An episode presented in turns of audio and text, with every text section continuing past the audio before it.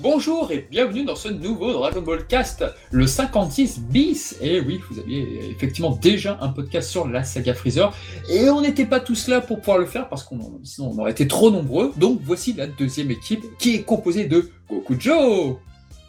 Yo, ça va? Tout le Ah, monde? là, là, là. Retenez-vous les filles, je sais pas sûr qu'on a Gokujo mais il est là. Et nous avons l'incroyable, exceptionnel Super Septique. Salut tout le monde, je suis très content de faire partie de la Ligue 2 aujourd'hui. Eh oui, on voulait pas de nous car on jugeait pas assez bavard par rapport à Mizumi et par rapport à Shunen Gohan, donc du coup on a fait un, petit groupe des non bavards. Quoi.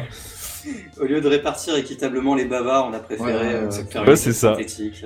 C'est ça. Donc il faut savoir que dans ce podcast, vous n'entendrez aucune allusion à Anime Abyss ou à des trucs comme ça ou à des trucs euh, un peu bizarres avec des enfants tout nus. Il y aura rien de tout ça, rassurez-vous. Oh. Vous êtes sur le bon podcast. Podcast garanti sans tentacules.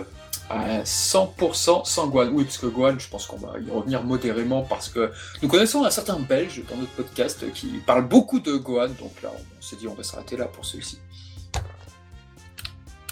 Alors, je, Voilà. vais, je vais quand même apporter ma- la dose de Gohan nécessaire. Oui, on va essayer d'apporter. Voilà donc euh, notre podcast sur la saga de Freezer. Une saga qui a révolutionné le manga. Et pour cause, l'un des ennemis les plus extraordinaires du manga est dedans. Alors déjà, il y avait, ce qui est intéressant de constater sur cette histoire, c'est qu'il y avait déjà quelques petits indices déjà ancrés en Appa et en Vegeta. Et puis bien sûr, tout ceci prend forme lorsque Kaio nous dit que les terriens n'ont pas brisé la racine. Mais la racine de quoi?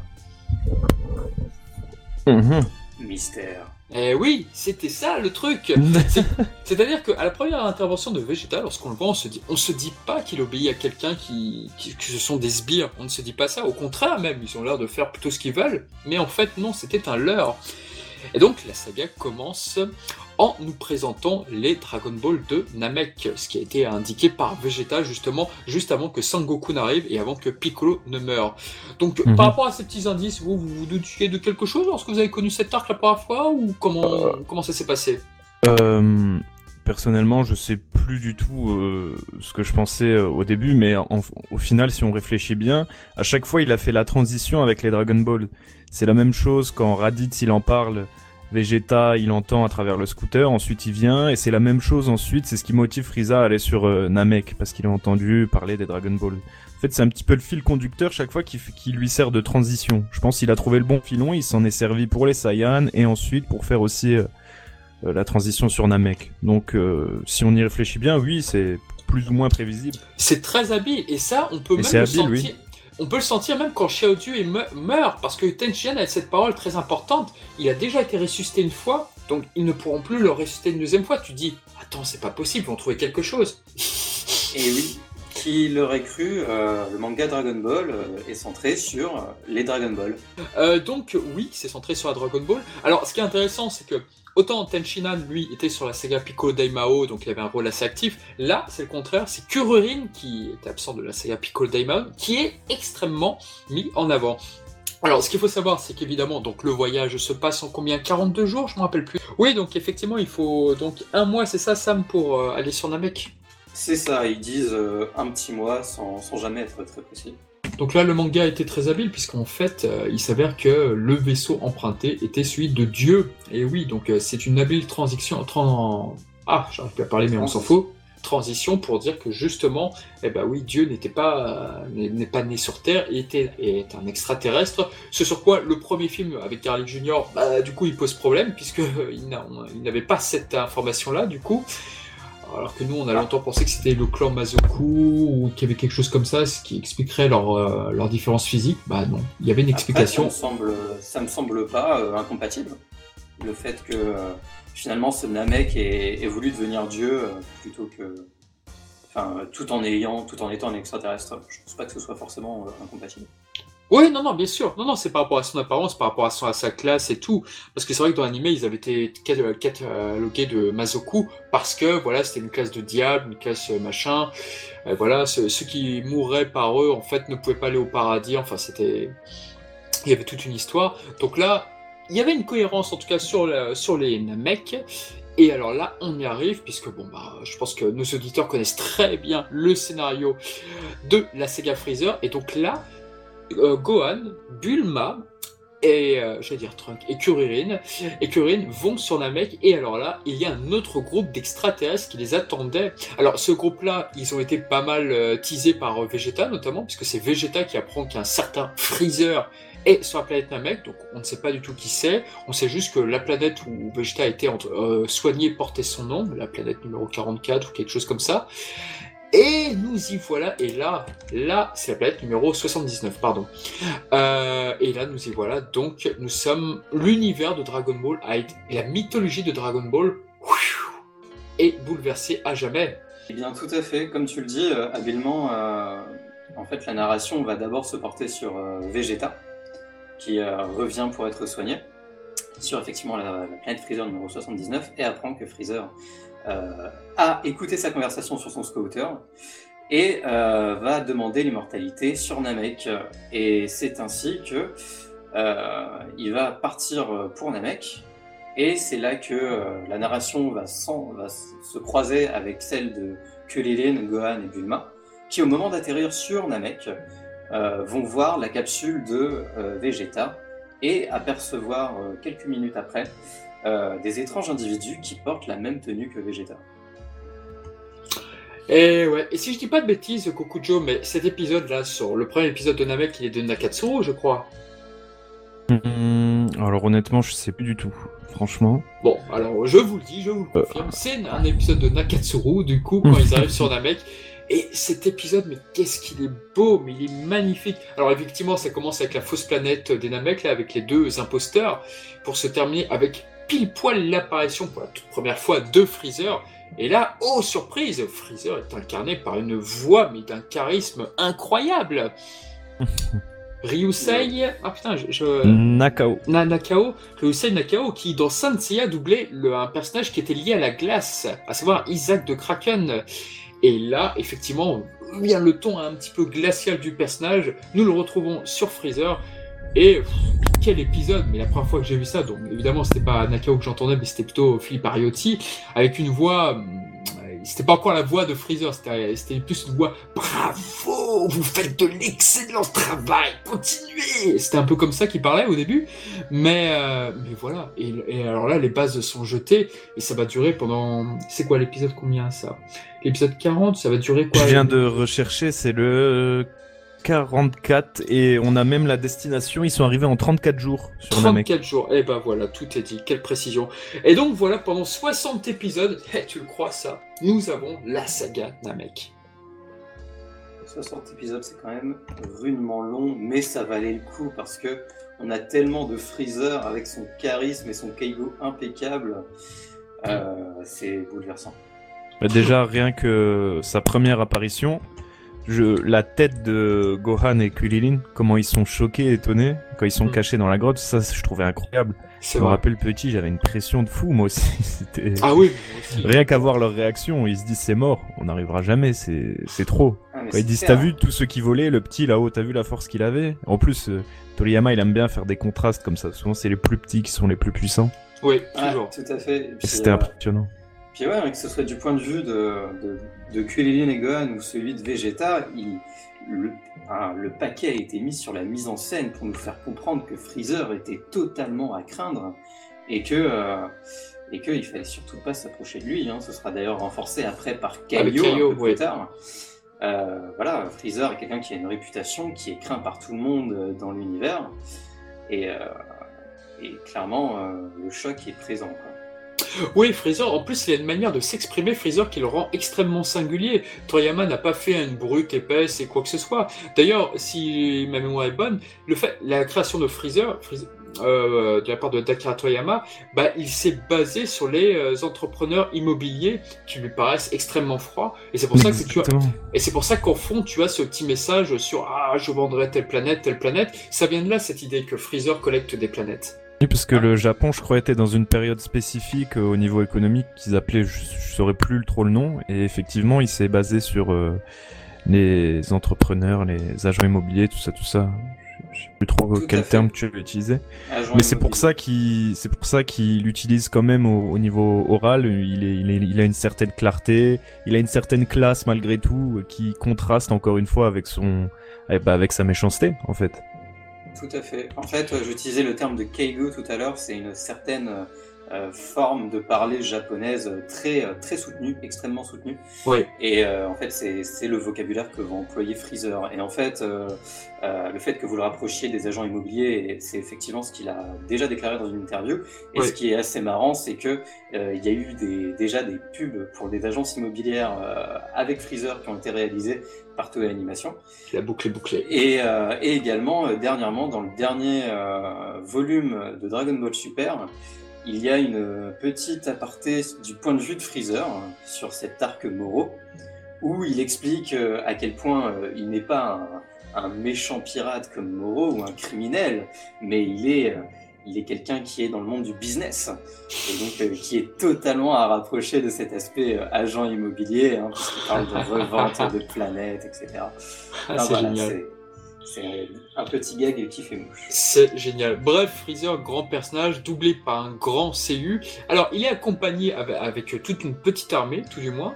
Euh, donc, euh, parmi ces sbires, donc il y en a un qui va se faire un nom plus tard dans Dragon Ball Super, justement, a fortiori. L'idée est plutôt bonne d'ailleurs, la manière dont il ressuscite, car oui, il est tué par Zabon. Et justement, donc nous avons donc deux grands, les, deux cartes du corps de Freezer. Donc, ce qui, est, génial, c'est que tous les dessins où apparaissent Dodoria, Zabon et Freezer ensemble, c'est génial parce que ils sont tellement différents les trois ensemble. T'as Dodoria, alors malgré ses, airs euh, de brut, il est assez silencieux. C'est vraiment une sorte de pas de ninja, mais c'est un peu l'assassin attitré de Freezer lui en fait. Euh, et par le biais du premier téléfilm, bah, c'est un peu ce qui ressort de ce personnage, je trouve. C'est tout à fait vrai. Et puis. Euh, il contraste, contraste vachement avec Zabon, quoi. Ah, Zabon, c'est euh, parfait. Qui a l'air euh, d'être le contraire de la Bruce. De la ah oui, c'est l'élégance. C'est pour ça que c'est une telle classe lorsqu'ils tuent les Namek de Dodoria et Zabon, parce qu'ils le font d'une manière mais tellement à l'opposé, c'est superbe. Alors euh, Dodoria, lui, est incarné par Yukitochi Ori. Alors il faut savoir que ce personnage va être beaucoup plus tard, va beaucoup plus tard incarner numéro 19, et je vous le donne en mille, c'est quoi le point commun entre numéro 19 et Dodoria? Bah, Ils se font exposer par Vegeta. Et il y, a, pas mal de similitudes aussi quand même entre les deux. C'est marrant parce que hum, l'aspect, le vil aspect de, de Dodoria un petit peu euh, colérique comme ça, ça contraste encore une fois pour employer ce mot avec euh, Zabon et on se dit il est peut-être plus puissant que Zabon et en fait on se rend compte que Zabon au final c'est un monstre qui est encore au-dessus Mm. Et, ça sert en fait justement pour la surprise plus tard. Et si on peut revenir sur la scène euh, où il tue les trois guerriers, les, ah. Namek qui reviennent euh, de leur plantation, tout ça, la scène elle est comment dire Elle est une violence. Elle est magnifiquement horrible. elle est. Euh, c'est le bon terme. C'est terrible. Et d'ailleurs, cet épisode, je crois que justement, il y a, il y a une grosse équipe dessus au niveau animation. Je crois qu'il y a toute la fine équipe. Alors, il y a Yamauchi, déjà, le réalisateur est Yamauchi. Ah Mais cet épisode, je m'en rappelle très bien quand j'étais gamin. Les épisodes où interagissent justement les guerriers Namek. Parce que les guerriers Namek, quand ils combattent les hommes de Freezer, mais j'étais super heureux. Pour moi, le combat était parfait. Il était superbe.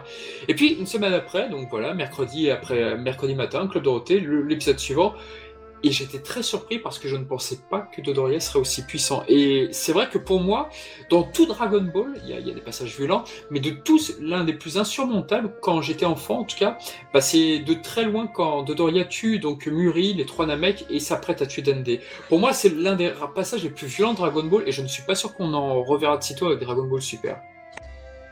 Ah, c'est même impossible. On reverra jamais ça. Je vous, êtes, vous êtes si pessimiste. Mais en oh. vrai, euh, c'est vrai qu'ils étaient, ils étaient extrêmement graphiques. Hein. Même, euh, même le manga que, que j'ai relu pour l'occasion de ce podcast, Qu'est-ce que je suis professionnel euh, Ils étaient extrêmement graphiques. Hein. C'était un véritable massacre et à chaque village qu'ils allaient visiter, j'avais cette petite appréhension du massacre qui allait se dérouler. C'était extrêmement violent. Voilà, voilà. Et chose, chose amusante, c'est que Yamauchi a réalisé tous les épisodes de Zabon et de Doria. Donc euh, voilà. D'accord, ouais, c'est marrant, c'est marrant. c'est quelqu'un qui me posait la question sur Twitter et qui se posait la question si euh, il aimait pas les sbires de Freezer ou s'il n'y avait pas quelque chose parce que comme par hasard c'était toujours lui qui s'attaquait à ces épisodes-là. Ah, Donc, effectivement. Bah, c'est peut-être que c'est peut-être que le le réalisateur de la série, euh, a jugé qu'il était bon euh, dans un certain domaine et donc euh, l'a placé sur ces épisodes en particulier. mais alors, je voulais, je voulais rajouter un petit truc qui est de l'ordre du chipotage, mais bon, puisque on aime taper sur sur les unités et les valeurs de puissance, ah. c'est que les guerriers Namek sont quand même à 3000 unités, ce qui est plus puissant que Raditz. Voilà. Raditz était considéré comme un faible aussi a été considéré comme un faible du niveau de Vegeta et Nappa, mais bon, de, pendant tout, pendant tout l'arc Freezer, on te rabat les oreilles avec le fait que les Saiyans sont une race de guerriers qui sont nés pour euh, qu'ils deviennent plus forts à chaque combat. Euh, en sachant que Raditz a quand même une sacrée expérience de combat, c'était quand même, j'ai trouvé ça quand même étonnant. Ouais, je comprends. Surtout que les Namek, surtout que les Namek sont un peuple pacifique oui, c'est sûr, mais il y a aussi certaines spécificités. Il y a le clan des dragons qui sont plutôt magie, Astral, tout, ça, qui font les Dragon Ball, et ils ont un clan plutôt guerrier, dont Nail justement un peu tout à fait. Après, ça, ça, ça euh, arrive bien plus tard quand il rencontre. Mais c'est vrai que c'était une belle époque, une, époque où les Namek et les Saiyans étaient encore au coude à coude au niveau puissance, et c'est vrai que j'aimais beaucoup ça. Aujourd'hui, maintenant, on retient que les Namek sont pacifiques et tout, mais à, cette époque, c'était pas si évident que ça. Donc, ah, si, si, hein, c'est Dikash, hein. c'est vraiment oui, Dikash. C'est une race. Euh, oui, mais, mais, quand tu regardes les, Daisen, les Daisenshu, quand tu regardes euh, le, le maître. ah putain, le doyen des, des, des Namek, c'est vrai qu'il y avait des Namek qui étaient faits pour se battre, et c'est ce que c'est bien ce que dit le Daisenshu. Il y en a qui savent se battre, même si majoritairement ils sont pas nombreux à être des guerriers. Alors du coup, on peut, on peut effectivement revenir sur ce que disait Gokujo, c'est qu'effectivement le doyen des Namek dira plus tard que euh, y a le clan du dragon qui est un clan avec euh, un potentiel extrêmement élevé, dont faisait partie euh, le tout-puissant Piccolo. et Nail, Nail est, fait partie d'une race de guerriers qui est à 48 000 unités, si je dis pas de bêtises. 42, oui. 42. Attention avec les chiffres, monsieur. 42 est le chiffre universel. Euh, ouais, 42 000, ce qui est impressionnant, hein, c'est plus puissant que Gohan et Krillin pendant un, un long moment. Mm. Euh, mais ouais, bon, moi ça m'a tiqué, mais bon, soit. je ouais, je peux comprendre, je peux comprendre qu'avec le recul, oui, ça puisse faire tiquer. Euh, il y a une euh, autre particularité. Ah, attendez, juste avant de, ouais, je voulais revenir sur le combat des Namek que ah, j'avais tant kiffé. Ah, j'ai vérifié et c'est bien ce que je pensais, c'est que c'était Shimanuki à l'animation. Shimanuki qui est un animateur connu parce qu'il a notamment euh, travailler sur le combat Freezer Goku aussi, euh, c'est aussi un superviseur sur Dragon Ball Super. C'était une valeur sûre. D'accord, c'est marrant. Moi, moi j'avais dans les crédits que c'était Tom Ekichi qui était dessus. Ou alors c'était euh, pas, le directeur. je, dis pas en tant que. Ah oui, pas directeur d'animation principal. Hein. D'accord. Voilà, en il a fait partie des animateurs euh, sur cette série. Alors, ce qu'on peut dire aussi sur Namek, et c'est une saga aussi importante sur le staff, parce que Torishima avait dit quelque chose. Alors, je fais pas ça bah, parce que je fais une chaîne sur saint je fais pas de la pub, non, du tout. Mais en fait, ce qui s'est passé, c'est que Torishima avait dit qu'il était surpris du staff de Saint euh, et ainsi que pour dire, mais tiens, le manga est assez moyen, comment ils ont fait pour réaliser ce staff-là. Et c'est à partir de la saga Freezer où le staff va commencer à arriver donc euh, sur euh, la, dans l'équipe pour Dragon Ball Z. Donc c'est-à-dire que tu vas avoir Dim, Shindo Mitsuo, je l'avais dit le réalisateur Yamauchi qui commence à arriver sur Dragon Ball Z et donc voilà, donc une, une nouvelle équipe va s'appuyer aussi sur euh, le staff de Dragon Ball. Plutôt Mitsuo Shindo. Comment ah, Je vois. C'est plutôt Mitsuo Shindo, je crois. Il y, a, oh, y a pas de... Mais... il y en a d'autres. Oui, oui, non, mais je parlais de son nom, prénom inversé. Ah, pardon, pardon, oui. oui. Mais, mais donc oui, euh, c'est bien de le souligner parce que j'avais effectivement lu une interview de Torishima où il disait qu'effectivement il voulait contacter du staff de Seiya parce qu'il trouvait qu'il y avait une différence drastique dans l'ambiance entre mm. l'anime Dragon Ball premier du nom euh, et Seiya et qu'il voulait retranscrire un aspect euh, un peu moins euh, un peu moins enfantin à Dragon Ball.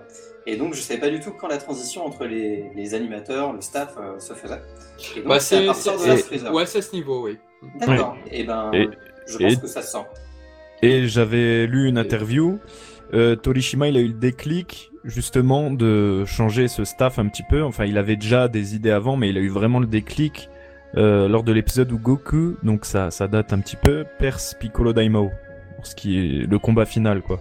Il s'est rendu compte que c'était peut-être trop euh, comment dire, trop enfantin. voilà, on, va rester là-dessus. Voilà, c'est ça. Trop édulcoré. Et du coup, il s'est dit, il faut changer petit à petit, il faut ramener. Il a vu que Saint Seiya ça cartonnait, Hmm. et du coup, voilà, il, il a fait ses petites affaires. hein. Il était très fort pour ça d'ailleurs. Ouais, Torishima était un Il visionnaire sur plein de choses. Ouais. To- Torishima, excusez-moi, j'ai un accent très mauvais pour les noms japonais. mais je crois que vous le savez. Euh, ouais, donc voilà. En tout cas, ce passage était extrêmement marquant et c'est pour moi l'un des, pires passages de Dragon Ball. Enfin, les pires dans le sens positif ou parce que vraiment c'est assez violent. Et on est très content que Sangwan intervienne justement. Et moi, j'aime bien cette partie de cache-cache entre les terriens et les hommes de main de Freezer. C'est-à-dire que ils se soupçonnent pas que. Il y, a- un très bon graphique d'ailleurs de Toriyama là-dessus pour dire attention, Vegeta ne sait pas que les terriens sont sur Namek euh, et tout. Enfin, il y, a- un truc qui, qui- est génial en fait sur cette partie-là, c'est que attention, il faut pas divulguer toutes les troupes, faut pas qu'elles savent que- que- qu'elles qu'elles peuvent coexister ou pas. Et c'est c'est très intéressant. C'est incroyable. Alors, euh, Moi, c'est mon. euh, Juste... Désolé. Vas-y, je t'en prie. Euh, juste moi, ça, cet aspect euh, cache-cache sur Namek, c'est un de, de mes concepts préférés. C'est pour ça que c'est un de mes arcs préférés aussi. J'aime beaucoup cette ambiance où ils doivent se cacher, ils peuvent pas voler pour pas qu'on détecte leur énergie. Ouais. Ils doivent faire des plans, mettre, cacher des Dragon Ball dans l'eau, essayer d'éviter de croiser Vegeta, essayer d'éviter de croiser euh, les hommes de Freezer. J'aime beaucoup ça, moi. Sur, sur Namek, Oui, il y c'est a incroyable. énormément de protagonistes. C'est c'est vraiment une partie pour cet aspect-là que, que j'adore. Et c'est pour ça d'ailleurs que j'aime autant l'arc, le dernier arc de Hunter x Hunter, parce que c'est exactement ça. Kurapika ne sait pas que la brigade fantôme est là et vice versa, et voilà. Mais en tout cas, c'est c'est une saga qui est géniale. Donc, Dodoria, ce qui va se passer pour lui, bah, c'est que Vegeta va lui régler son compte. Donc, encore une fois, la règle de 3. Donc, Dodoria euh, se bat trois fois. Donc, il se bat contre les Namek. Il se bat ensuite euh, rapidement face à Kuririn, qui a le droit à une superbe intervention, un super Taioken. C'est c'est juste remarquable. On le dit pas assez souvent, mais Kuririn, sur, sur Namek, c'est presque son âge d'or, j'ai envie de dire. Il n'a pas un énorme niveau, mais son intelligence et ses techniques font que il devient extrêmement important. Mais c'est c'est un peu la boîte à outils euh, de, de, de la Dragon Team à ce moment-là. hein. C'est que il a toujours euh, des plans, c'est toujours lui qui va conseiller Gohan sur euh, le plan d'action à mener. C'est lui qui, qui va demander à se cacher, à changer d'endroit quand ils sont découverts par Vegeta un peu plus tard. Effectivement, il, il sert vraiment un peu de, de parrain à Gohan qui va un peu l'aider pour se battre parce que Gohan a encore très peu d'expérience au combat. Ils vont faire des entraînements mentaux. Euh, ça va vraiment être, euh, ça va vraiment être le, cerveau de cette opération. Dès qu'ils ont vu que c'était la galère, euh, c'est un peu lui qui va faire réfléchir les troupes. Et je voulais souligner un peu cet aspect cache-cache dont vous parlez tout à l'heure. C'est que Toriyama le fait et le fait avec une simplicité déconcertante. On comprend très bien tout ce que c'est un personnage, qu'est-ce qu'il sépare. Au début, on voit que Vegeta, c'est vraiment un guerrier de l'ombre. Personne ne sait qu'il est là à part, euh, enfin, du moins du côté de Freezer, il va essayer de tuer tous les soldats de Freezer un à un en débarquant de nulle part puisqu'il a appris à dissimuler sa présence. Et euh, ouais, franchement, je pense que ce jeu de cache-cache est extrêmement bien mené et d'une simplicité comparé à l'arc de Hunter x Hunter des Chimera Ant que tu citais tout à l'heure. euh, je trouve que ça se fait euh, avec une fluidité vraiment déconcertante. Ah oui, c'est très fluide dans Dragon Ball, oui. Dans Dragon Ball, ouais, franchement, c'est extrêmement efficace. Et euh, je pense aussi que euh, c'est d'autant plus à, l'honneur de Toriyama que c'est totalement improvisé. Parce que pour moi, le plan, c'était que Freezer, euh, Vegeta n'était pas sur Namek, et pour cause, on le sait, euh, Vegeta n'était pas censé survivre, mais a finalement été épargné parce qu'il a été très populaire euh, chez les fans. Euh, et c'est comme ça que on passe d'un d'un- d'une partie de cache-cache à 2 à une partie de cache-cache à 3. Ouais. Et que euh, Vegeta va faire euh, tous ses coups en douce, que Goku va être mêlé plus tôt que prévu à la situation, euh, puisque finalement il reçoit un Senju là où l'ambiance laissait plutôt présager qu'il allait se reposer pendant deux mois, et que... Enfin voilà, je me dis qu'ils auraient pu penser au Senju bien avant. Euh, donc voilà, c'est à peu près tout ce que j'avais à dire là-dessus. Et son combat contre Dodoria était vraiment expéditif. Et c'est là euh, que nous vient une révélation euh, hyper importante dans le lore de Dragon Ball d'ailleurs. Oui, tout à fait, parce que c'est là où on apprend que Vegeta, enfin la planète euh, Vegeta se serait faite détruire par, euh, par Freezer. Elle a été détruite par Freezer, et là c'est une terrible révélation. Et effectivement, l'autre surprise c'est de voir comment Vegeta réagit. Pour lui, il comprend qu'il s'est fait manipuler, il s'en fout de ses amis, il s'en fout de ses parents, il s'en fout de sa famille, quoi. Mais euh, donc forcément, on a ça. Et euh, puis après, Vegeta va aussi exterminer un village Namek pour te dire que non, non, non, c'est plus compliqué que ça son cas. C'est pas parce qu'il vint des soldats de Freezer que finalement c'est forcément un allié pour les terriens.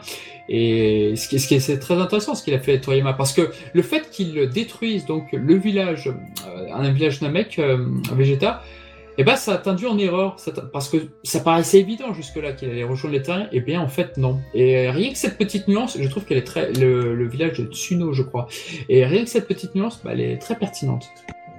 Et puis d'ailleurs il n'y a pas que ça hein, sur, euh, pour, euh, pour essayer de déterminer euh, de quel camp est Vegeta, parce que quand on prend le point de vue des terriens, à l'inverse, euh, à chaque fois qu'ils croisent un soldat de Freezer, c'est Ah, ils ont la même tenue que Vegeta, donc ils sont alliés à Vegeta, ce qui n'est pas du tout le cas, mais c'est une remarque intelligente en fait. oui, parce qu'il y a d'excellentes réflexions, parce que de la part de Kuririn, lorsqu'il observe le groupe de Freezer, lorsqu'ils sont au village Muri, Kuririn commence à dire Tiens, mais pourquoi est-ce qu'il n'y a pas Vegeta? Et là, par le biais du souhait de Freezer, là, Kuririn fait un rapprochement, il comprend que c'est beaucoup plus compliqué que ça entre eux, ils ne peuvent pas être nécessairement alliés. Ça me paraît, ça lui paraissait même impossible. Ouais, tout à fait, puisque Freezer euh, bah, cite son vœu de devenir immortel et ils disent Ah, c'est pas en contradiction avec celui de Vegeta. C'est une partie où il y avait beaucoup de réflexions sur, par exemple, que, que Freezer se questionne sur les deux, sur les deux terriens, mais d'où viennent-ils, qui sont-ils et tout. Et il y, a, beaucoup de mystères dans les deux camps et c'est assez grisant. Tu dis Ah, moi je sais d'où ils viennent et tout. Enfin, c'est une partie très intéressante et les réflexions des personnages bah, sont, sont pertinentes la plupart, même si des fois ils ont tout faux. Par exemple, Freezer qui dit que il pense que Gohan serait le fils de Raditz, c'est faux, mais en même temps, il s'agit du frère de Goku, donc on comprend pourquoi il pense ça. Tout à fait, c'est vraiment hyper bien mené, tout est bien mené. Euh, d'ailleurs, je voulais revenir un peu sur la révélation qu'avait fait Dodoria, donc euh, où il dit que c'était pas une comète qui a détruit la planète Vegeta, et où Vegeta, euh, enfin, Dodoria dit Ah, ça va être un sacré choc. Bon, bah, maintenant que tu m'as promis de me libérer si je te disais ce secret, je m'en vais aux côtés de Maître Freezer. Et donc, la réaction de Vegeta, c'est de dire Non, moi, je suis pas du tout atteint par la perte de mon, de mon peuple ou de ma famille. par contre, vous m'avez utilisé pendant tout ce temps. Et alors, je sais pas pour les autres, je parle surtout pour moi là, mais moi, j'ai toujours fait ce, ce, raccourci un peu bête de me dire que, bah, étant donné que c'était un, un prince Saiyan, il était euh, dégoûté d'avoir perdu son peuple, mais en fait pas du tout. C'est plus quelque chose de personnel, c'est une revanche personnelle qu'il veut prendre sur Freezer en fait, plus que euh, plus qu'une vengeance de son peuple, plus qu'un représentant de son espèce. Ouais, je suis plutôt d'accord. Joe, tu veux ajouter quelque chose? Euh, on, le voyait un petit peu déjà avant quand il revient sur la planète Frieza 79, son côté un petit peu comment dire, au niveau de l'insubordination, il aime pas obéir aux ordres. On voit comment il parle de Frieza dans son dos un petit peu, qui veut le doubler pour les Dragon Ball. On voit qu'il déteste Kiwi. On voit un petit peu quand il a pris les devants pour aller sur euh, Terre tout seul. On voit vraiment qu'il il pense à lui vraiment et c'est vraiment cet aspect fierté en fait de lui qui est touché à cause de Frieza parce qu'il est forcément obligé de lui obéir puisqu'il est beaucoup moins puissant et en fait, devoir obéir un petit peu comme un petit chien, en gros, et faire euh, les, les, belles affaires de Frieza, ben, ça le fait chier, tout simplement. Et on le verra dans sa terrible et touchante mort à la fin. On, pourrait penser qu'il a un soupçon de, hum, comment dire, de gentillesse pour son peuple décédé, tout ça, mais au final, Goku, il le dit une fois que Vegeta meurt, c'est sa fierté surtout, en fait, qui a été touchée. sa fierté de Saiyan. Et Goku dit même que je devrais prendre un petit peu de ta fierté. Et voilà, c'est juste qu'il est très fier, très fier de lui-même, et c'est tout. Son peuple, au final, on a l'impression jusqu'à la fin, il s'en contrefiche, tout simplement. Et oui, c'est vrai que ça, peut être étonnant. C'est vrai quand Dodoria lui dit, euh, comme disait euh, Spasepchik, euh, alors maintenant euh, tu dois être sous choc et tout, il en a rien à foutre en fait. C'est vrai que c'est terrible.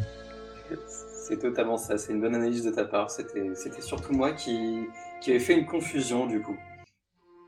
Mais cela dit, quand Vegeta meurt par, euh, par Freezer, oh, alerte spoiler, c'est vrai que le côté emblématique des Saiyans, le côté peuple, le côté venge-nous et tout, revient un petit peu malgré tout. Oui, c'est vrai. C'est pour ça que je dis, on... tu pourrais croire qu'il y a un soupçon, mais j'ai l'impression que Toriyama, à travers les paroles de Goku, juste après, il nous dit non, non, en fait, il s'en fout complètement, parce que Goku dit bien, en fait, oui, euh, un truc style euh, t'en avais marre d'être utilisé, ta fierté, machin truc. Mais c'est vrai que ouais, comme tu dis, euh, j'ai l'impression parce qu'il parle beaucoup des Saiyans, il dit c'est un Saiyan qui doit éliminer Frieza, tout ça, donc on pourrait croire que, mais je ne sais pas, peut-être qu'il reconnaît Goku pour sa puissance, Mm. je ne sais pas. Après, après, un des développements de Vegeta, c'est que au contact de Goku et de la Terre, il acquiert la notion de famille. C'est vrai. Et euh, Ouais. peut-être que euh, finalement, euh, à ce stade de l'histoire, il commence déjà à avoir une, une notion de venger son peuple. Alors après, ce n'est que, ce n'est que spéculation, hein, c'est pas très au point. Rapport dit, c'est intéressant ce que tu as dit tout à l'heure, parce que moi j'ai toujours pensé que dans l'interview que j'avais lu, que Toriyama avait fait ressusciter, fait revenir euh, Vegeta après la bataille de Namek parce qu'il était populaire. Toi, tu avancé le truc en disant que c'était sur Terre qu'ils l'ont ils l'ont fait revenir sur la planète Namek. Moi, euh, moi j'ai compris l'inverse. Je pensais qu'en fait, il était déjà prévu sur Namek, mais par contre, ce n'était pas prévu qu'il aille plus loin que ça en fait. Ah, je sais pas, t'as as, peut-être raison, hein, j'ai pas du tout le, le Moi, je contexte pensais que c'était ça en fait, que c'était sa mort sur Namek qui aurait dû être définitive, mais que les fans en ont décidé autrement. Pour moi, pour moi c'était sur Terre, parce que, euh, enfin, je sais pas, Toriyama aime bien conclure des arcs en général, puis euh, voilà, pour passer au suivant, euh, si les Saiyans ne sont plus, enfin, si les Saiyans ne servent pas spécialement, euh, pourquoi les laisser en vie Mais t'as peut-être raison, hein, t'as peut-être raison. Ah, ok, ok. Donc Dodoria, bah, on a tout dit euh, sur lui, que voilà, c'était un petit peu le l'espion, l'assassin attitré de Freezer. Il y a eu Kiwi qui s'est greffé juste un petit peu avant, donc euh, lui aussi, bon, c'était un peu l'éternel rival de Vegeta, et ce combat est là pour nous indiquer ô combien Vegeta a progressé sur Terre, car oui, Vegeta maintenant est beaucoup plus puissant qu'il ne l'était, il est passé de 18 000 euh, ou 19 000, je ne sais plus, à 24 000, et donc voilà, Là déjà, les, les, les hommes de Freezer s'inquiètent. Dès, dès qu'on a ce chiffre en tête, bah, Zabon et Dodoria commencent à être un petit peu, ah, un petit peu inquiets pour eux, quoi. Même si Freezer leur dit qu'effectivement, bah, à eux deux contre un, bah, ils ne pourraient que vaincre. Et donc on va arriver donc sur le cas de Zabon, un personnage que j'affectionne énormément, doublé par un de mes CU favoris, Shoyami. Et truc intéressant comme Ah, ça, ça en place. coupé Gokujo, on t'a pas entendu, Ah. tu peux recommencer le début? Ce que tu disais Mhm. Désolé. Ok, pas de souci. Alors je disais que le combat avec Kiwi, il introduit plein de concepts que Namek euh, introduit de manière générale, comme le Zenkai, le fait d'avoir la puissance qui se décuple après avoir euh, frôlé la mort, enfin qui se décuple, qui une puissance qui augmente très fortement après avoir frôlé la mort, et le concept de savoir lire un petit peu, euh, repérer la, la- la puissance, les énergies comme les terriens, sans utiliser les scooters. A plein de Exactement. trucs comme ça. C'est vrai que c'était bruit dans la. Sega Piccolo Daimao, mais c'est vrai que là c'est tellement popularisé. Oui, oui. Et puis il y a l'introduction du Zenkai aussi avec l'entraînement de Goku sur le vaisseau quand il vient pendant les 5-6 jours par le narrateur qui parle un petit peu dans les cases, qui dit il a déjà dépassé ses limites, euh, après En avoir fait, frôlé la mort chaque fois il... C'est même, plus- ça va même plus loin que ça, puisque ça va introduire la notion de Super Saiyan Oui. et nous laisser, euh, nous laisser penser que Goku est devenu un Super Saiyan, effectivement, avec le Oui, Zenkai, vrai. qui est Oui. vraiment complètement, complètement euh, officialisé. Ouais, L'auteur précise bien, il a même dépassé les limites des Saiyans, mais inconsciemment il s'en rend pas forcément compte. hein. C'est ça, ouais. Il y a toute une mise en scène après autour de ça à son retour, mais nous grillons voilà. les étapes. Eh ouais. Bel entraînement que voilà. Euh, donc juste pour finir rapidement, ou commencer ou finir, je ne sais pas, sur Zabon. Donc moi c'est un personnage que j'avais adoré parce que euh, quand je l'avais découvert à l'époque, quand j'étais gamin, je ne m'y attendais pas, je ne m'attendais pas du tout à ce retournement des situations. Et je trouvais que l'épisode était très intéressant, réalisé par Yamauchi évidemment. Euh, que euh, bah déjà le style de Zabon, déjà une fois qu'il est transformé, bah, il n'a plus rien à voir avec euh, l'élégant Zabon qui tuait des Namek, où tu vois, il y a une certaine classe. Ici, c'est très bestial. Donc, c'est un- c'est quelque chose que j'avais beaucoup aimé chez ce personnage. C'est la façon de se battre qui change du tout au tout. Et puis, évidemment, que Vegeta soit enfin vaincu. Encore une fois, la règle de 3 peut aussi marcher dans Dragon Ball, puisque voilà, c'est au bout du troisième adversaire que Vegeta est enfin mis en difficulté. Donc, c'est pas vraiment linéaire. Donc ça c'était très bien et euh, puis voilà puis arrive euh, le second round où voilà malheureusement Zabon ne fait pas une grande euh, prestation dirons-nous même si il est un peu battu par la ruse selon moi. Bon après c'est un autre débat. Comme Alors, tu dis, il est très très classe quand il se bat euh, au début contre les Namek, il garde les Dragon Ball dans les mains, il met un petit coup de pierre tourné bien placé, il, il se salit pas en fait. Et contre Vegeta, il est forcé euh, d'utiliser son secret, et tout de suite son style de combat c'est terrible, il chope Vegeta avec ses deux grosses mains par la, Ah, par le la tête, il, il met un gros coup de boule, il le balance de tous les côtés, il y a une certaine fureur, c'est... Le contraste franchement il est époustouflant. hein. le contraste est vraiment génial. En plus, il y a même un petit côté comique avec Bulma qui craque pour lui en demandant si c'est un gentil, puis qui finalement s'aperçoit que c'est un méchant parce qu'il devient dégueulasse. Euh, mais, mais, plus que cet aspect, enfin plus que le combat en lui-même, même si le combat est vraiment hyper bien réalisé, moi ce que j'ai aimé, c'est que euh, jusque-là, on, suivait Vegeta qui avait un, énorme avantage, celui de pouvoir effacer sa présence et euh, de détecter l'énergie des gens sans sous-hauteur. Et donc jusque-là, il utilisait cet avantage pour choper au passage un soldat de Freezer qui s'était qui s'était garé comme de Doria. Euh, et donc et, le tuer.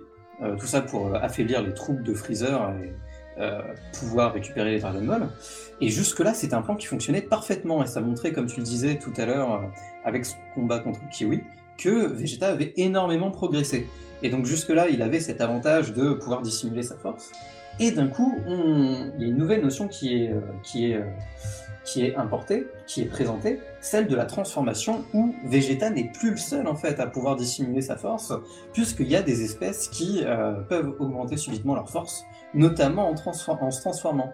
C'est le cas de Zabon, et c'est aussi durant ce combat qu'il va révéler que non seulement Freezer est déjà à des siècles euh, de la puissance euh, de, de, Vegeta et des Terriens, mais qu'en plus il a lieu aussi des transformations. Enfin, qu'il peut se transformer. Ouais, dans le manga c'est indiqué et malheureusement dans l'animé, bah, Yamauchi a zappé ce, détail super important ah. et c'est ce qui rend le truc incohérent. Ouais. Effectivement, c'est bien dommage.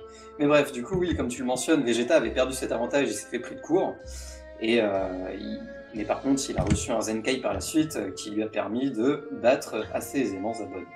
Et le problème avec Zabon qui se pose, c'est l'animé et le manga. Parce que malheureusement, ou heureusement, je ne sais pas, moi je, dirais plus heureusement dans mon cas, mais voilà.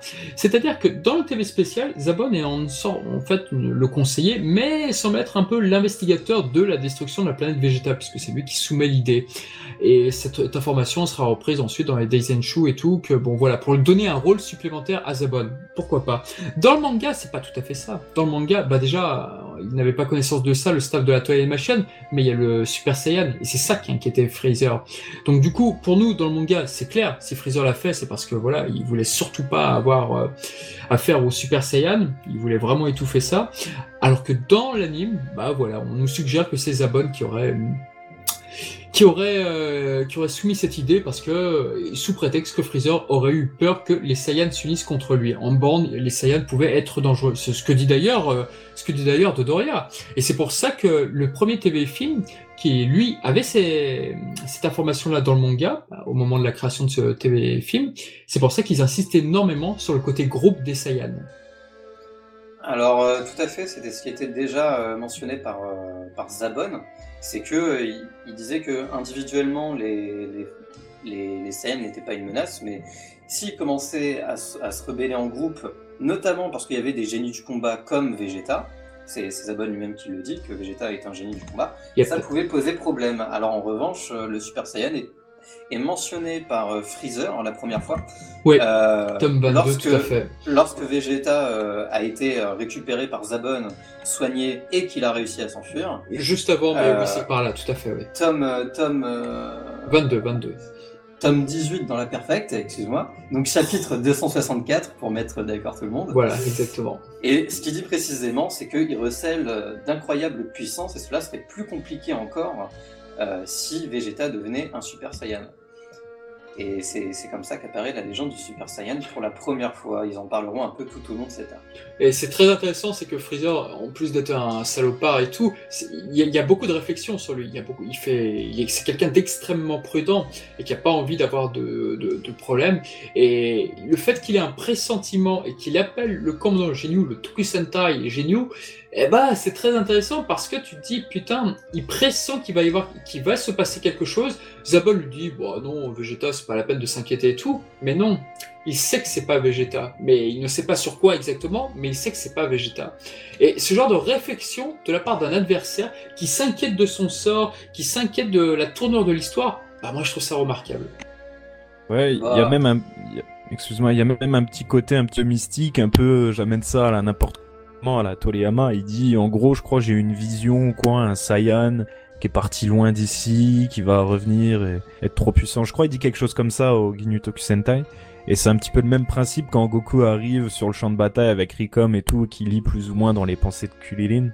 Il aime bien, euh, il balance des petits trucs parfois.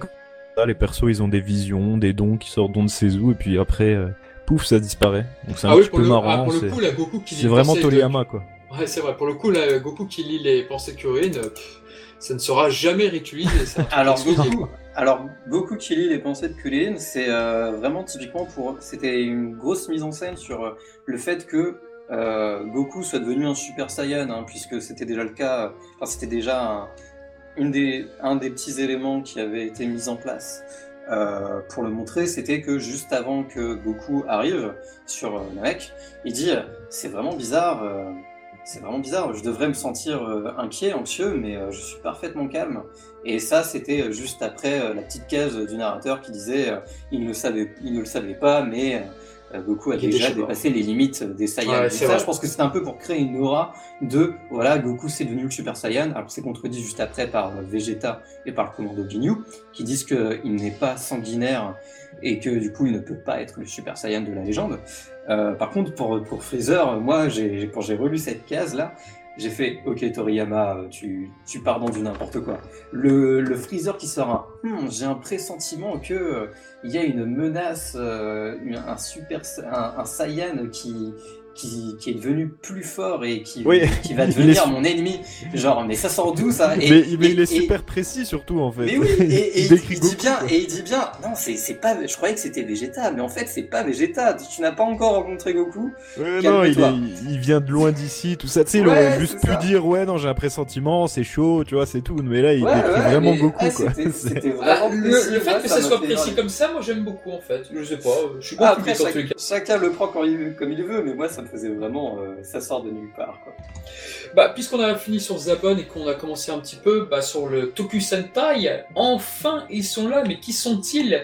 Ils ont été présentés vraiment comme un. Bon, alors tout le monde le sait, mais voilà, c'est. C'est un groupe de Sentai, les groupes de Sentai, voilà, c'est un groupe de super-héros façon Bioman, ce qu'on pouvait voir euh, sur TF1 à l'époque. Xor et euh, Spillbone, c'est un autre type, parce que là c'est des shérifs, mais là c'est vraiment une sorte d'escadron de combat, mais qui ne sont pas du tout pour la justice. Alors euh, j'avais lu une interview comme quoi Toriyama aurait fait plaisir à son fils Sasuke Toriyama parce que son fils adorait donc les escadrons type Bioman et c'est pour ça qu'il les avait inclus. Ouais, tout à fait. Il parlait, son fils aimait les Tokusentai, tout ça, et donc euh... c'est ça qu'il a inclus le Ginyu Tokusentai. Je suppose que tu parlais de ça. Je viens d'arriver, j'ai une petite coupure. Désolé. Euh, oui, c'est exactement ça dont je parlais, tout à fait. Oui, ça coupe pas mal ce podcast. Je n'ai rien à rajouter, si ce n'est qu'ils sont très rigolos. Ouais, ils sont très rigolos. Alors, ce qui est très, très amusant, c'est que l'animé, l'épisode où tu les vois prendre leur, leur, navette, en fait, c'est typiquement la réalisation d'un truc de Sentai. Lorsqu'ils partent euh, voilà, avec leurs robots et tout. Sauf que là, c'est pas des robots, c'est des capsules, donc euh, Saiyan, entre guillemets, mais ce qu'utilisent également les troupes de Freezer. Et c'est extrêmement... Euh, ouais, ça fait très super-héros et tout ce qui impressionne aussi, c'est de voir que Ginyu, il a des cornes, on voit son nom, mais il a des cornes comme Freezer, tu fais Waouh Oh là là C'est une sorte de sous-Freezer, ce mec, c'est quoi ça? Et euh, voilà, donc on les a beaucoup teasés, et ça nous a très surpris de voir euh, qu'ils sont arrivés sur Namek avec leur posture Sentai, parce que Freezer aussi, il, fait trois petits points dans, sur la mais c'est génial, quoi. C'est un truc auquel tu ne t'y attendais absolument pas, quoi. Moi, je trouve ça vraiment hyper marrant de voir les interactions entre eux qui font des poses de super-héros. Ginyu qui est toujours enjoué, qui veut faire des poses pour tout et n'importe quoi. Il veut faire une danse de la joie quand il récupère le Dragon Ball. Et puis à côté, t'as Freezer qui est froid, euh, qui, qui, enfin, tu vois vraiment pas les, ces deux types de personnages s'associer, quoi. Donc, leurs interactions sont toujours hyper marrantes, quoi. Mais ça leur donne aussi un côté creepy, euh, comme le combat de Rikum contre Vegeta où euh, Riku joue avec Vegeta tout en euh, gardant son sourire et sa joie. Ouais, il, a, il, a, il, a, il l'appelle Vegeta Chan dans la version originale, donc euh, ce qui est pas très valorisant, on va, on va dire, contre pour Vegeta. En plus, en effet. Et ce qu'il faut savoir, c'est qu'avec le Ginyu Tokusentai, il y a quelque chose que j'aime beaucoup, c'est qu'ils ont pris de belles pointures pour les, incarner, les cinq. Alors déjà, celui qui fait la voix de Ginyu, donc c'est Ori Hideyuki, donc c'est la voix de Iki dans Sensia, c'est une voix que, de Yonkel dans Dragon Quest La Quête de Dai, c'est une voix que j'aime énormément. Euh, je n'aime pas du tout son remplaçant d'ailleurs euh, dans Dragon Ball Kai, puisqu'ils ont tous été remplacés dans Dragon Ball Kai. La, voix de Jis, c'est un énorme comédien, la voix de Jis. Si, vous êtes fan de Detective Conan, forcément vous le connaissez. Donc c'est la voix de Tanaka Kazumi, qui nous a malheureusement quittés. C'était vraiment une voix exceptionnelle. Donc voilà. Rikum, est-ce que j'ai besoin de préciser qui c'est? Rikum, c'est Kenji Utsumi. Kenji Utsumi, c'est la voix de Shenron, c'est la voix de, euh, Dr. Sunbei. Enfin, c'est une voix emblématique, quoi. C'est c'est une voix euh, superbe. Ensuite, nous avons donc Buta qui lui est incarné par. Alors lui, c'est celui que je connais le moins des cinq. euh, Kishino Yumika... Yukimasa, Yukimasa, excusez-moi. Et Gourde aussi, c'est non Gourde aussi, c'est pas un très grand comédien malheureusement. C'est pas un très grand comédien, c'est Shioza Kozu, Kuzu, et que je connais beaucoup moins. Mais voilà, les, trois premiers en tout cas, c'est de très belles pointures et tout a été fait en tous les cas. D'ailleurs Gourde, il y a ce Guldo dans la VF. On lui avait rajouté un petit passé, un passif avec Vegeta, si je dis pas de bêtises.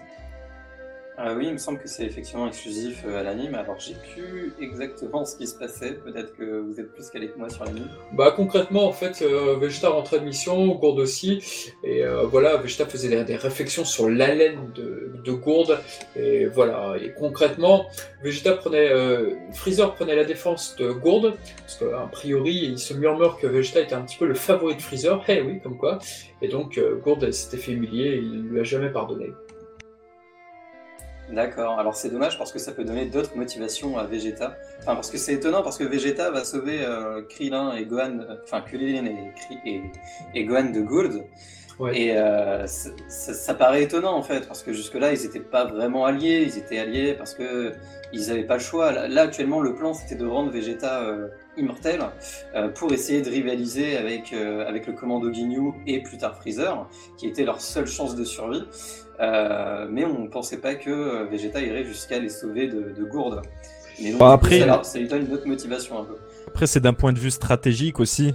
Il se sentait un petit peu euh, obligé de le faire. Il, il a vu une opportunité, il l'a saisi, puis ça permettait de diminuer le nombre d'ennemis face à lui. Après, il se dit Gohan, Kulilin, au pire, euh, il pourra s'en débarrasser si, si le, s'ils le font chier, en gros. Voilà, mais là, c'était vraiment stratégique plutôt. Ouais, parce que. Gohan et Kuririn ont un, ont eu un énorme niveau, enfin un énorme euh, level up par le doyen des Namek, le doyen des Namek, qui est accompagné de Nel, un Namek extrêmement puissant, mais on ne le sait pas, on ne sait pas qu'il est très puissant et malheureusement, il est peu mis en valeur euh, par le combat qu'il a là contre Freezer. Euh, Vegeta en voyant Nel disait ah toi aussi tu veux mourir, mais en fait euh, plus tard tu comprends qu'en fait non, c'est Nel qui l'aurait vaincu quoi en fait, du tout du moins ce Vegeta à ce moment-là de l'histoire. C'est vrai que c'est dommage parce que s'il était parti avec vers le Ginyu Tokusentai tout ça, il aurait pu faire de superbes affrontements en fait. Oui. Ah, il, aurait, il aurait posé problème effectivement au Tokusentai, c'est c'est évident. Face à Rekum, euh, ouais, euh, je- moi j'ai toujours soupçonné que, je n'ai pas beaucoup de théories sur les chiffres, mais j'ai toujours soupçonné que voilà l'armée de Tokusentai, ils étaient entre les 40 000 50 000 par là quoi en fait. Tout du moins, bah, sauf Jinwoo évidemment. Mhm. C'est ça, euh, Ginyu il était affiché à, euh, 120 000. soix- à 120 000. Non, 120 il était 000, pas il- il 120 000. atteint- Oui, c'est ça. 120 Ils, 000, ouais, ils disent, oui, c'est ça. Ils disent, ouais, ouais. Ah bon Il est au maximum de 120 000. Et donc là, donc, on a le combat entre Gourde, et effectivement, il est pas. Tout ce qu'on voit, c'est que c'est une sorte de Chaozu bis, c'est-à-dire que bon, voilà, il, a- il utilise la télékinésie, donc euh, c'est pour ça que les jeux vidéo l'ont tout de suite associé à Chaozu en faisant une sorte de what if, et le combat a le mérite d'être amusant, en plus du, évidemment de l'animé, parce que bon, voilà, ce combat existe, bien qu'il est très mal fait dans l'animé. Et voilà, donc nous avons le Tokusentai, et nous avons un excellent épisode de Rikum versus Vegeta Joe, qu'est-ce que vous en pensez de ce- cet animateur là qui a réalisé cet épisode? Bah là, il y, a la fine équipe dessus, mais j'ai cru entendre que le moment du power-up de Vegeta, il n'appartenait pas forcément à Masaki Sato. Ah Donc je sais plus si je suis sûr de ce que je dis, parce que souvent on a des... On est sûr que c'est un animateur qui a fait telle scène, mais on se rend compte au final que non, il y a un petit truc qui fait que c'est pas lui, tout ça. Mais toujours est-il qu'il a, il a participé au combat, ça j'en suis quasi sûr, mais peut-être pas Sato, au moment du power-up. Il était superviseur surtout, Sato, sur cet épisode. Oui, voilà, il était surtout superviseur, C'est- pour ça que son trait, il transpire toute la scène, quoi. Ouais. C'est la première fois qu'il était superviseur d'un épisode d'ailleurs. Oui, bah c'est très rare. Hein. Je, je crois pas qu'il ait été à nouveau superviseur. Enfin, il a parce dirigé qu'il remplaçait quelqu'un parce que les autres étaient pris sur euh, un des films. Et euh, Alors, il a, Ali, il a pas euh, alors, ami auditeur, donc si vous ne le savez pas, donc là en fait on parlait de Masaki Sato qui est un excellent animateur de Dragon Ball et donc Et il oui. a réalisé un- l'épisode où Vegeta affronte euh, Rikum et je pense qu'on est d'accord ici pour dire que c'est l'un des plus beaux épisodes de, de la série. Enfin, Et la, et la fameuse scène de, du Super Saiyan, c'est lui aussi. père. Eh Mais bon, oui. après, après sur cet épisode 64, il y avait, il y avait une fine équipe, il y avait Gucci, Ide, euh, Nakatsuru, euh, tout ça. Donc, euh, c'est normal. Le trait était forcément beau dans tous les cas. Et en plus, supervisé par Masaki Sato. Et il Ouais. y avait une, une tension quand Vegeta power up. Il y avait des, des détails. C'était nerveux. C'était vraiment nerveux. Je pense que c'est le mot.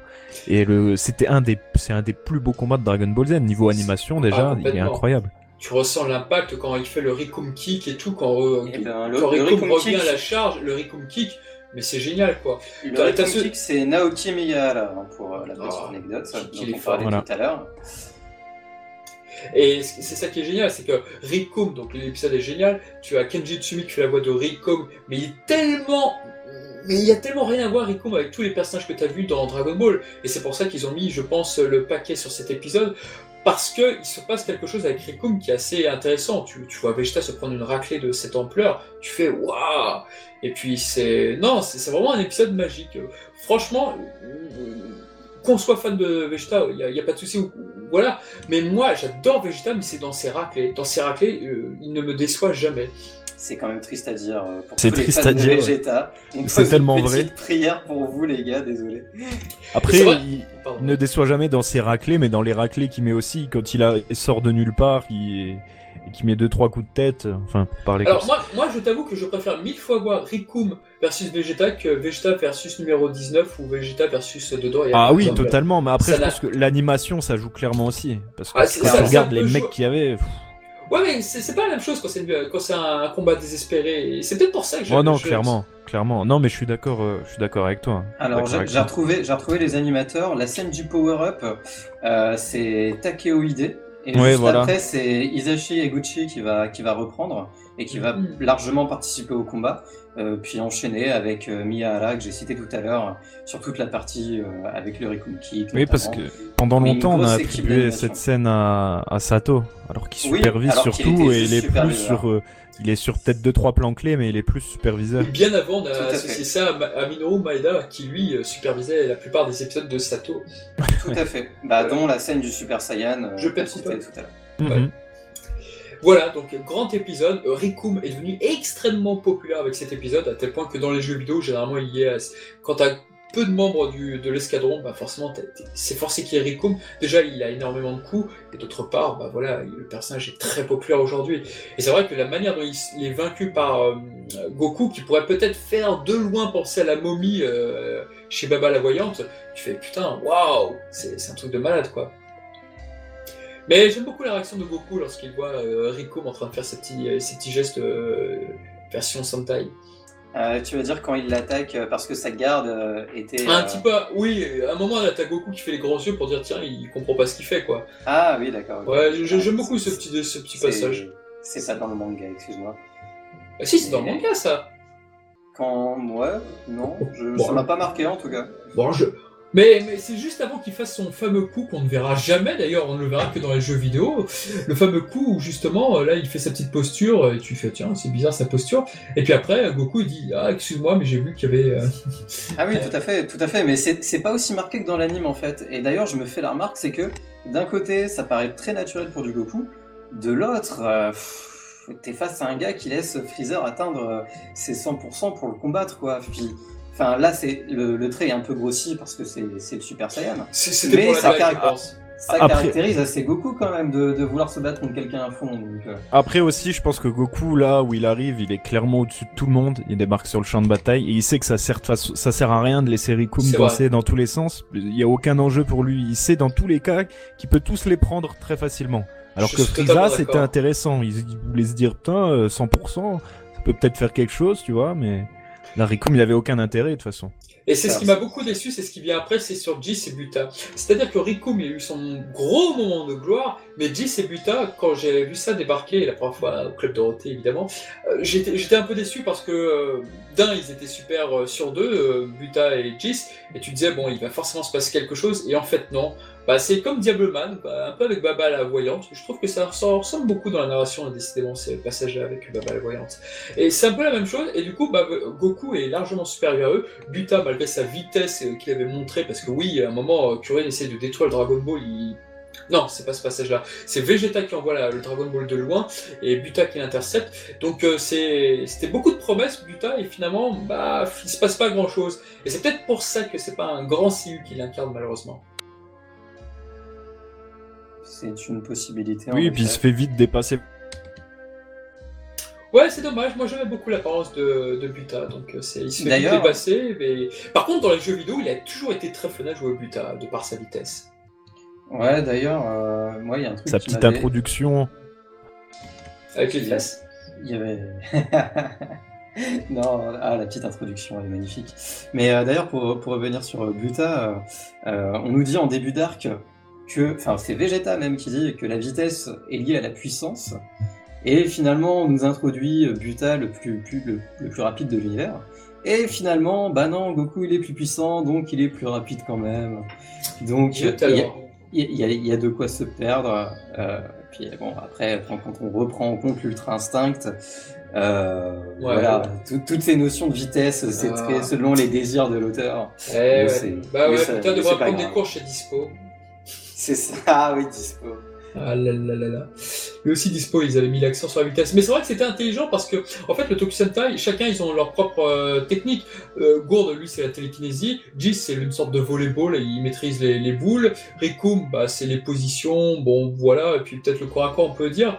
Et c'est vrai qu'ils avaient tous des attributs bien spécifiques et c'était très amusant. Donc, du coup, oui, ça faisait très Sentai pour cet aspect-là. J'aimais bien. Alors ça fait très Sentai sauf la camaraderie, hein, parce que bon, euh, euh, dès que dès que Rikum se fait tuer, ils étaient là, oh non, nos poses, euh, ils vont être, elles vont être beaucoup moins jolies maintenant. Oui, oui c'est vrai, c'est vrai que quand Gourde y passe, oui, Rikum est plus inquiet pour la position à refaire que que, que pour Gourde. Tu fais putain merde. Et Jis qui, qui, alors Jis c'est compliqué, c'est complexe Jis parce qu'en fait il laisse ses compagnons derrière lui, mais en fait moi, je pense que dans sa tête, lui, ils sont, morts et tout, puisque de toute façon, il ne croit. Enfin, je sais pas. C'est une telle humiliation qu'il a préféré faire venir euh. Et là, Jinyu, dans l'animé, j'aime beaucoup son apparition devant Goku, qui fait vraiment très western, mais la manière dont il observe Goku, la manière dont il se parle, et puis le dialogue, même en français, ça rend bien avec Patrick Borg. Ce dialogue où Patrick Borg dit « Je ne peux rien dire pour le moment, mais celui-ci me paraît beaucoup plus puissant que les autres. » Et c'est vraiment une sorte de tension, et tu n'as qu'une envie de voir, c'est de voir l'épisode suivant, de dire « Putain, qu'est-ce qui va se passer avec Rico et Goku ?» Euh, Rico, et beaucoup, pardon. Ouais, plutôt Ginyu. Je, suis assez d'accord. Ginyu renvoie une, une aura très différente des autres. Et puis, euh, puis voilà, il, a un design, euh, il a un design qui en jette quand même comparé aux autres. je, suis, je, suis, je suis assez d'accord. Puis il se montre assez confiant hein, finalement, Ginyu. Donc je sais pas trop à quoi t'attendre face à lui, alors que Goku paraît très largement au-dessus de, au-dessus de l'ensemble du reste du commando. Donc ouais, je suis assez d'accord avec toi. Puis vient ensuite, euh, vient ensuite sa botte secrète quand il se rend compte que la puissance de Goku, elle peut monter jusqu'à, elle monte jusqu'à, je sais plus, en 70, en 80 000. Et ensuite, il dit, c'est pas possible. Et Goku lui dit, je peux encore monter au-dessus. Et là, c'est incroyable. Et là, tu vois qu'il commence à rigoler, il commence à être euh, content. Et là, on comprend pas pourquoi. Et ensuite vient sa fameuse technique. Donc c'est, c'est assez original. C'est original, ce qui est génial, c'est qu'il y avait une belle tromperie sur Jinyu. Jinyu, il y avait une tromperie parce qu'en fait, à un moment, tu vois que Goku est stoppé par une boule de Jis et t'as Jinyu qui s'en rend compte, donc il laisse Goku tranquille. Donc tu te dis, ah, c'est quelqu'un de loyal, c'est quelqu'un qui, euh, qui a un bon fond, enfin voilà. Et Goku, même quand lorsqu'il montre sa, puissance, dit Bon, bah, toi, j'ai pas envie de te, tuer, tu me parais loyal, donc euh, je voudrais que tu rentres chez toi. Et c'était une tromperie, ce, coup-là de Jinyu, de nous faire penser que c'était un mec loyal, parce que quand tu connais sa technique, bah, en fait, tu comprends qu'en fait, non, c'était pas du tout ça. C'est quelqu'un qui aime effectivement livrer de beaux combats, parce qu'il a, il a très peu l'occasion d'en faire, apparemment, mais malgré tout, pour avoir de beaux combats, il utilise une technique de lâche et du coup, c'est il y a deux facettes à Jinyu qui rendent le personnage très complexe en fait. Mmh, c'est vrai, mais je pense qu'il est loyal à partir du moment où il pense qu'il peut gagner le combat. Oui, oui, probablement. Et donc le body change, voilà, c'est pour la deuxième partie, lorsqu'il voit qu'il est complètement dépassé. Et, d'ailleurs, il me semble, il semble qu'en interview, Toriyama avait révélé que c'était pas le corps d'origine de Ginyu. Exactement. Ouais, c'est vrai. Alors ça, ça a été révélé dans les Daisenshuu que ça n'était pas son corps d'origine et les jeux vidéo ont beaucoup joué avec ça. Et du, coup tu avais les V-Jump, les V-Jump euh, indiquaient dans un numéro des Wiki Shunen Jump, non c'était v non oui, ah c'est V-Jump, V-Jump n'existait pas, c'est Weekly Shonen Jump qui avait, pardon, je vais y arriver, qui avait révélé la jeunesse des, euh, du, de l'escadron de, de l'escadron de Jinyu. Donc tu apprenais qu'avant euh, G c'était euh, était un jouait au baseball et donc voilà des petits trucs comme ça. Et tu apprenais effectivement que Jinyu avant, bah ce n'était pas ce n'était pas son corps et qu'il a, a volé à un gars qui était premier de la classe, je crois. Ouais, bon. Ouais, tout à fait. C'était, c'était une histoire comme ça, un peu. Enfin, c'était que des passés un peu humoristiques pour euh, les cinq membres du commando. Et j'avais totalement oublié que ça sortait des Show. Pour moi, ça venait de, d'une interview dans les full color, quelque chose comme ça. Mais euh, oui, c'est vrai, c'était assez marrant à savoir. C'était le Weekly Shonen Jump 25 de 91, voilà. Voilà, voilà. Ah, voilà c'était ça. Mais je vous en prie. Wiki, Dragon Ball. mais, euh, mais, mais voilà, en tout cas, c'est vrai qu'il y a cet aspect-là qui est trompeur. Et Jinyu est très important pour la conception du film Broly d'ailleurs, puisque toutes les choses qui seront dites à travers la description que fait Jinyu du Super Saiyan, eh ben, on les retrouvera bien plus tard sur Broly. Et, et donc, c'est la description qu'il fait du Super Saiyan est extrêmement intéressante et enrichissante. Et c'est vrai que, d'une part, là j'avance un peu volontairement, mais quand Goku se transforme en Super Saiyan, bah, effectivement, tu as en tête les explications de Jinyu, et partiellement c'est le cas, et puis après, ça s'en détache totalement, donc c'est pour ça que le film Broly est très intéressant pour ça. Alors tout à fait, je m'étais fait la remarque moi en relisant cette scène, c'est que pour remettre un peu de contexte, euh, donc il y a, Jinyu et Goku qui étaient en train de combattre, et euh, dit voilà, je, sais que tu retiens ta force, alors montre-moi tous les l'étendue de ton pouvoir. Euh, Goku monte, alors je crois qu'il utilise le Kaioken, enfin c'est pas dit, mais on voit avec Laura que euh, il, est possiblement en train d'utiliser le Kaioken, en tout cas il l'utilise dans l'anime. Et euh, donc il dit oui, je peux encore monter euh, temporairement ma puissance, et donc Kinyu, ébahi par la puissance de Goku qui monte à plus de 180 000, dit mais c'est pas possible, tu es certainement le Super Saiyan. Et c'est au moment où Goku lui dit voilà, euh, je vois que tu es loyal, je te laisse t'enfuir. Que euh, réalise que non, tu ne peux pas être le Super Saiyan de la légende parce que tu n'es pas assez euh, sanguinaire. Euh, donc voilà, et moi effectivement je me, suis dit, ah mais ouais effectivement ça colle hyper bien avec, avec Broly dans le rôle du, du Saiyan sanguinaire parce qu'il ne peut pas pas contrôler sa colère. Une fois qu'il est lancé, euh, il est inarrêtable et il essaie juste de tout détruire sur son passage, y compris euh, son père et Freezer, euh, ses alliés qui, qui auraient pu être pris dans l'assaut. Et donc ouais, effectivement, c'était pas du tout prévu par Toriyama et ça vient 20 ans après. Mais c'est encore une fois une bonne pirouette de la part de Toriyama qui a bien su réutiliser le mythe du Super Saiyan assez confus à, son, à son profit quoi, et au profit de la narration. Complètement d'accord avec toi, complètement d'accord avec toi.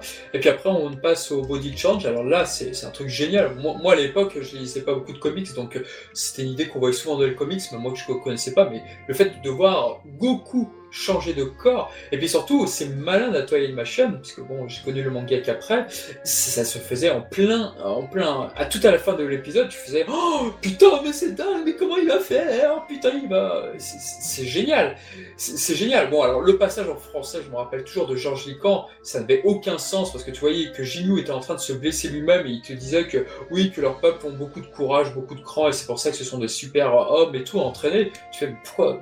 Rien à voir quoi dans, la VO, effectivement, c'est limpide dans, dans, dans, le manga aussi. Mais ce passage est génial. Et je note un truc, que ce soit le manga ou que ce soit la Toy Animation, les deux ont un peu triché un petit peu sur le sur euh, Goku. Les deux ont un peu triché parce qu'ils te font vraiment croire que Goku, que Jinyu a vraiment la force de Goku à plusieurs reprises. Et en relisant, c'est tu te dis bah non, c'est pas possible. Parce qu'à un moment, t'as as un petit passage où Vegeta te dit ah une chose est sûre, c'est que c'est bien la force de Goku là qu'il utilise. Et en fait, pas du tout quoi, pas du tout.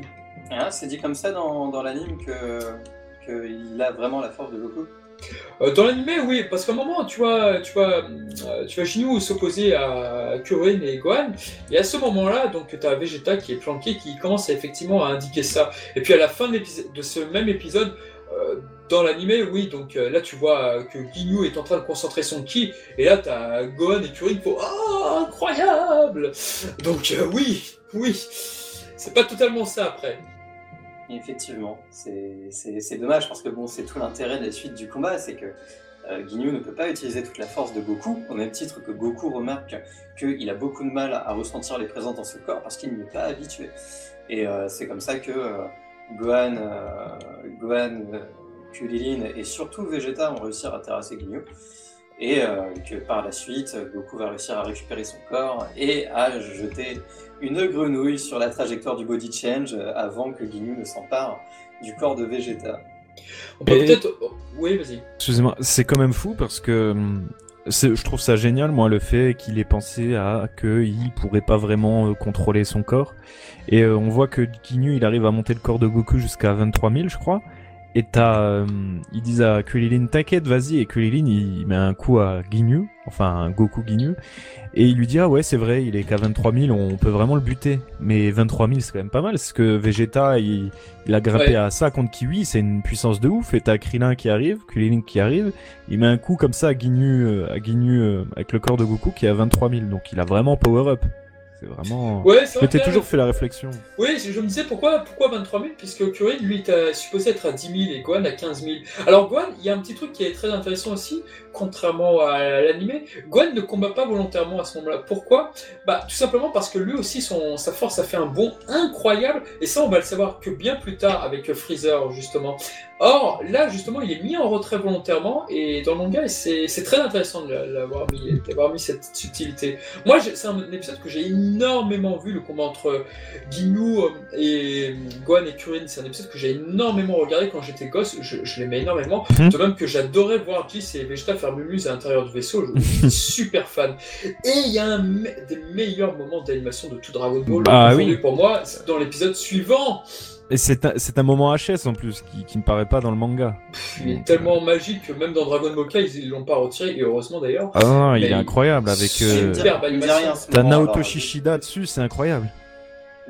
Un passage qui a été énormément utilisé sur Twitter, sur les réseaux sociaux, pour dire ô combien l'animation de Dragon Ball pouvait être exceptionnelle et ô combien Dragon Ball Super l'était moins. Bon, aujourd'hui, peut-être mhm. on a un peu plus changé d'avis, je ne sais pas, avec les derniers épisodes de DBS.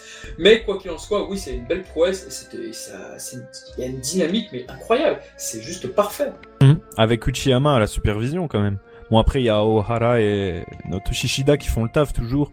Mais euh, non, non, c'est incroyable. Et puis il y a une telle diversité dans les coups, il n'y a pas vraiment de ah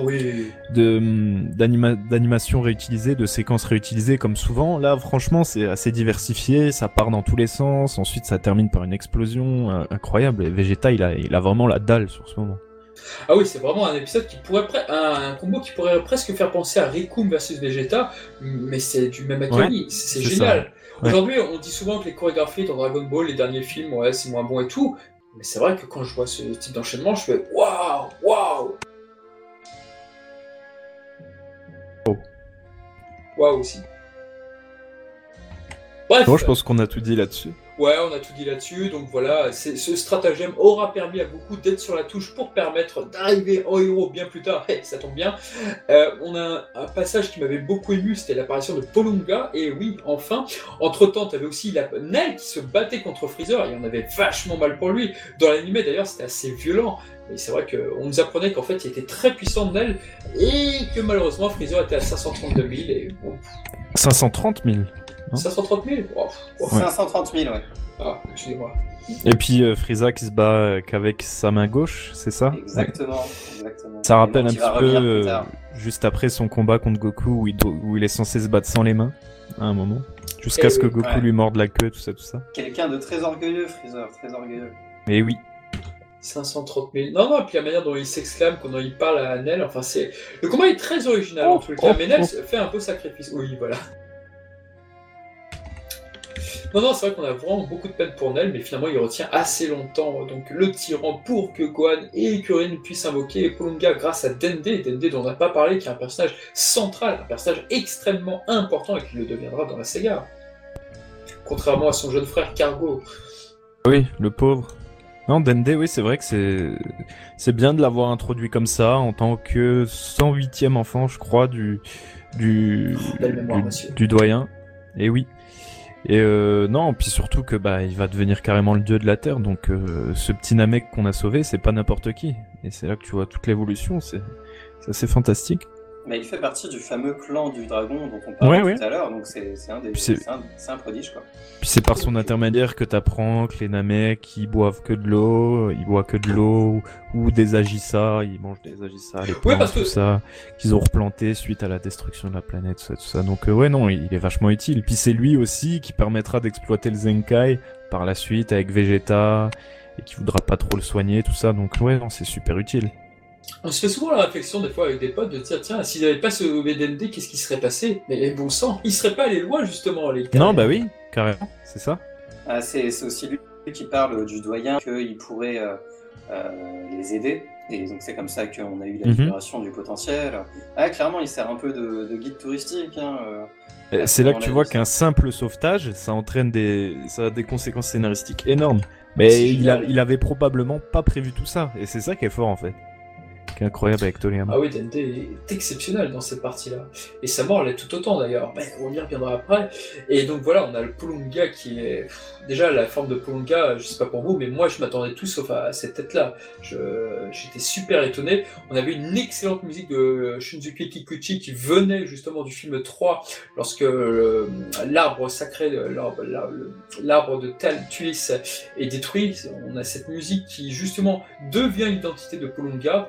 Donc c'était du bonheur ce passage. Je suis tout à fait d'accord, il est hyper impressionnant. En fait, ça, fait vraiment upgrade plus plus plus euh, du Shenlong euh, qu'on connaît nous.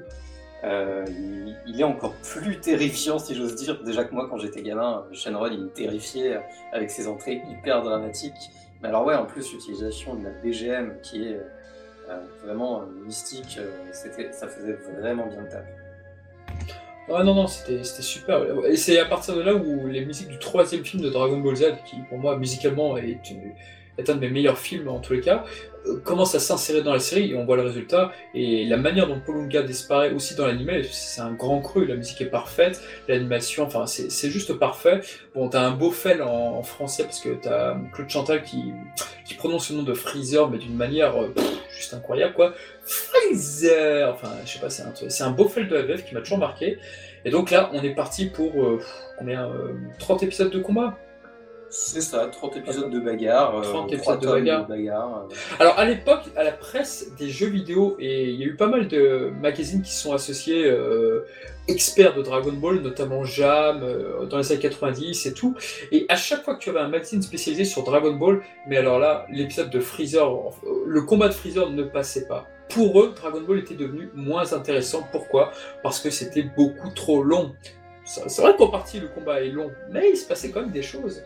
En manga, évidemment, c'est beaucoup plus fluide. Ça, bah, voilà, ce que j'allais dire, c'est qu'en manga, je trouve ça euh, plutôt fluide, surtout que bon, il y, a, un peu des, changements stratégiques avec euh, Piccolo qui débarque, et puis euh, deux transformations de Freezer, et puis finalement c'est Goku qui débarque, et puis Vegeta se fait tuer, et puis Vegeta a power plusieurs fois, et puis la crise de colère de Gohan. Et donc il y, avait quand même un espèce de mind game qui s'installait. Et sauf que quand tu étires ça dans l'animé, avec quelques HS par-ci par-là, dont le commando Ginyu contre contre euh, la Dragon Team euh, qui est sur la planète de Kaio, euh, tout de suite c'est quand même nettement moins digeste quoi. Et moi-même je suis le premier à détester cet arc alors que je l'adore en manga en animé. Ouais, ouais, je, fais pareil. Malgré tout, il y a des épisodes dont j'ai beaucoup d'affection. Je songe particulièrement à l'épisode où tu as Piccolo qui, euh, qui pense vaincre euh, Freezer, et puis ensuite celui-ci se transforme. J'aime énormément, de toute façon, tout ce qui est retournement de situation, et quand il y a des transformations, c'est encore mieux. Pas des transformations avec des cheveux qui changent de couleur, je présume, je précise. Et c'est vrai que cet épisode avec euh, Freezer, il m'a toujours impressionné, que ce soit en VF ou en VO, j'aime beaucoup ce que font les comédiens respectifs sur Freezer, le changement de voix, je trouve qu'il est impeccable. Et je trouve que c'est très très ironique parce qu'en fait, quand tu y songes bien, Pico del Mao, bah c'est, il est clairement inspiré des aliens. Quand tu regardes les bras de Piccolo et les bras des aliens, c'est les mêmes. Toriyama c'est totalement, euh, euh, totalement pas repompé, mais voilà, il s'est inspiré des, aliens pour faire Piccolo quoi. Et là, tu as Freezer qui se transforme, mais vraiment en un alien de façon Ridley Scott. Tu fais ah putain, là il est allé jusqu'au bout de l'idée quoi en fait. Ouais, très clairement, Toriyama aime bien s'inspirer de, de la SF. Hein. De toute façon, on le savait déjà, très fan de Star Wars. Ah, ça. Et puis bah, après, par la suite, euh, il va, il va s'inspirer de euh, pour Trunks. Donc euh, ouais, c'est c'était une des une des inspirations de Toriyama en effet. Alien. Puis- Il a très vite changé d'avis quand c'était trop compliqué à dessiner. Oui, Puis de- cette forme d'alien euh, de la part de Toriyama, on la voyait déjà dans, dans Doctor Slump. Il aimait bien reprendre un petit peu ce design de l'alien avec la, la tête allongée et tout ça. Donc euh, on voit vraiment vrai il a des idées préconçues niveau design Toriyama de ses influences SF tout ça et qu'elles sont souvent réexploitées. Ah, exactement. Et c'est vrai que, comme vous le disiez dans une interview, Toriyama avait dit, dès qu'il a fait la forme alien de Freezer, il y avait une grosse euh, révélation là-dessus, c'est que cette forme-là, tu savais déjà qu'il y en aurait une autre après, quoi. Et Toriyama, il a tout fait pour euh, faire, euh, faire une autre forme, parce que celle-ci l'embêtait à dessiner. Le plus vite possible. Ouais, voilà, c'est ça. J'aimais bien la première transformation de Freezer, ce que dit en passant, la première là avec les cornes. Ah, la première est incroyable parce que Ah, il m'effrayait beaucoup quand j'étais gamin. Ah oui, et puis elle arrive, euh, ça prend, il prend toute la page dès qu'il arrive et il fait toute la page justement. Contrairement à sa dernière transformation, il est incroyable. Et là, là, tu sens vraiment la puissance et c'est ça qui est marrant. Ensuite, on se dit oh, mais en fait, euh, on- quand il redevient tout petit à la fin, oh, en fait, ça va vite fait. Et Piccolo, il dit non, non, ça va pas du tout. Et on pouvait que- croire rapidement. Est-ce que vous, vous pensez qu'il avait prévu directement trois transformations Est-ce que vous pensez que la première forme aurait finalement peut-être pu être la, la seule et l'unique transformation? Euh, déjà, on sait que Zabon, je crois, il lui dit qu'il peut se transformer deux fois. ah, Non, non, non, il dit Il juste. dit Non, ça, non Non, non, il Non, dit non, qu'il il se dit juste qu'il peut se transformer. Il Qui dit pas le nombre, il n'y a pas de Il compteur à dit ce pas le moment-là. nombre. Non, non, Freezer dit qu'il peut se transformer deux fois à Piccolo.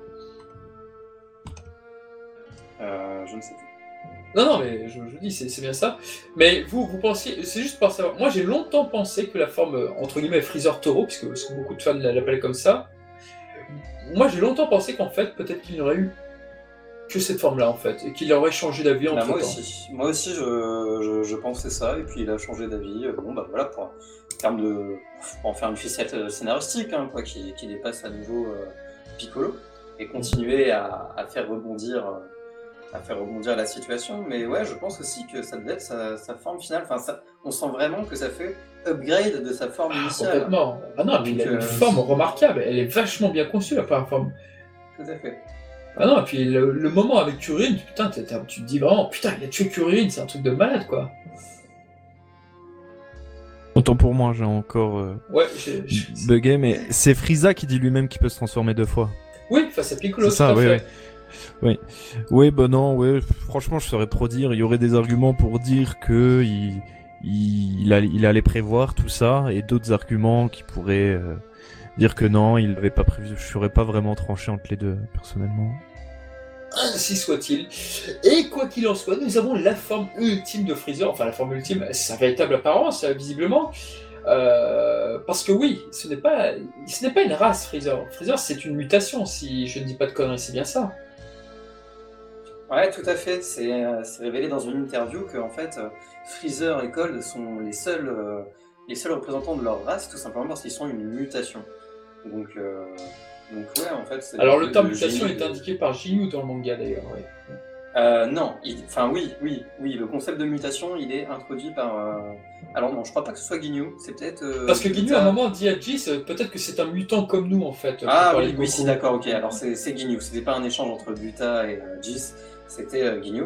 Mais donc oui, mais après il mentionne pas le fait que Freezer soit un mutant. Il dit comme C'est vrai, mais c'est vrai. est-ce qu'il parlait juste du commando Ginyu Moi j'avais compris comme ça. Très bonne Alors après, t'as as, peut-être t'as peut-être raison, mais en tout cas, c'est confirmé par Toriyama dans une interview que effectivement, c'est ils, ils sont issus d'une mutation, quoi, et que euh, c'est c'est la raison pour laquelle il est aussi puissant Et ouais. Et, nous et avons- diabolique. Ouais, clairement. La forme de Freezer, moi je me rappelle qu'elle m'avait été spoilée dans un Dorothée Magazine. Euh, Elle m'a été spoilée parce que tu voyais Goku Ah.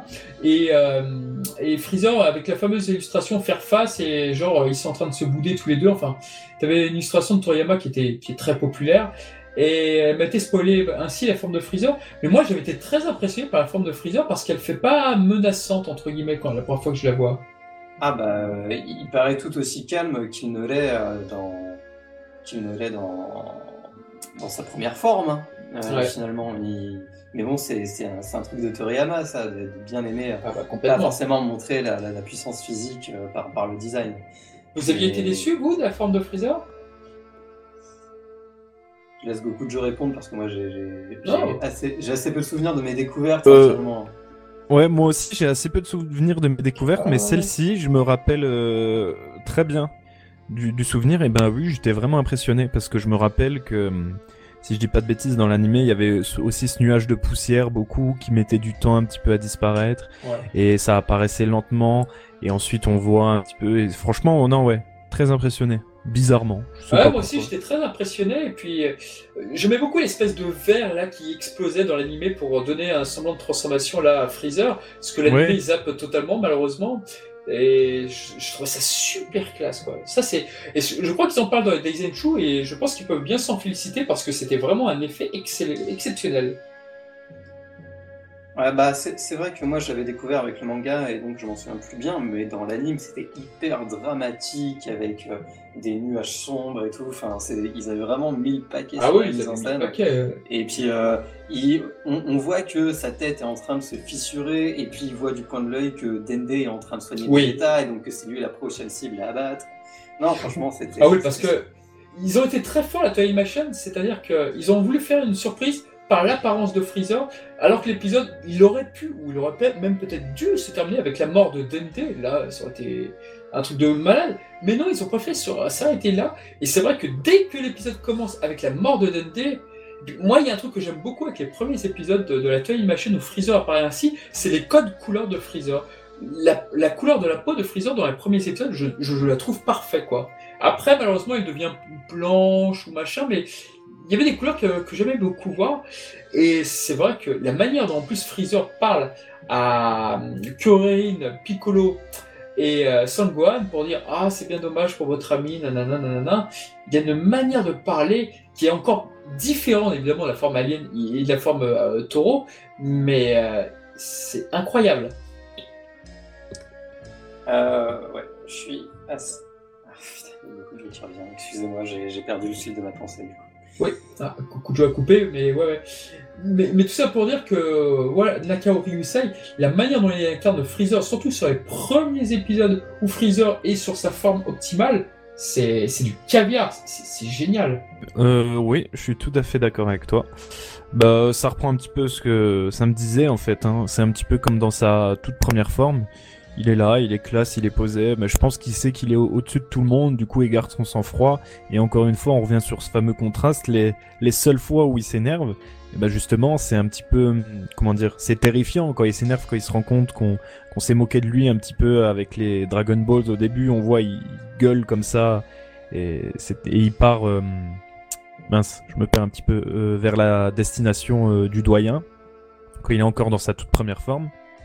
Vous savez, quand il prend son engin, quand il est avec Guinu et qu'ensuite il part, euh, juste avant ça, il gueule, donc c'est terrible. Et quelques moments où Goku va l'énerver pendant ce fameux combat aussi, où il va avoir euh, quelques cris, où il va un petit peu, euh, comment dire, perdre sa classe, sa prestance naturelle. Et donc, voilà, ça contraste encore une fois. Totalement. Le combat entre Goku et Freezer est forcément l'un des meilleurs et l'un des plus marquants pour les fans. C'est que la manière dont il se fait étape par étape, c'est très intéressant. Et puis au début, on te, donne vraiment l'impression que Goku a une chance sous sa forme actuelle. En même temps, tu ne vas pas. Pour toi, un Super Saiyan, tu ne dis pas que c'est une transformation ou quoi que ce soit, absolument pas. Et du tout.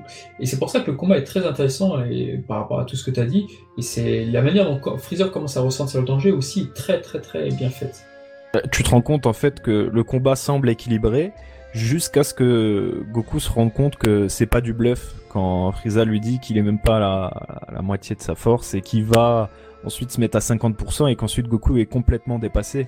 Et le truc vraiment moi qui m'a toujours impressionné, c'est quand tu vois que Goku il est là, il galère et qu'il y a Kaio qui parle avec euh, Tenshin Han, Piccolo, tout ça euh, Tenshin Han, Piccolo il est déjà là, et qui lui dit, euh, ils disent mais il a qu'à utiliser le Kaioken, et il dit il utilise déjà le Kaioken. Et là tu ah, te dis, et, là, et là c'est incroyable, là c'est franchement c'est ça c'est du génie personnellement.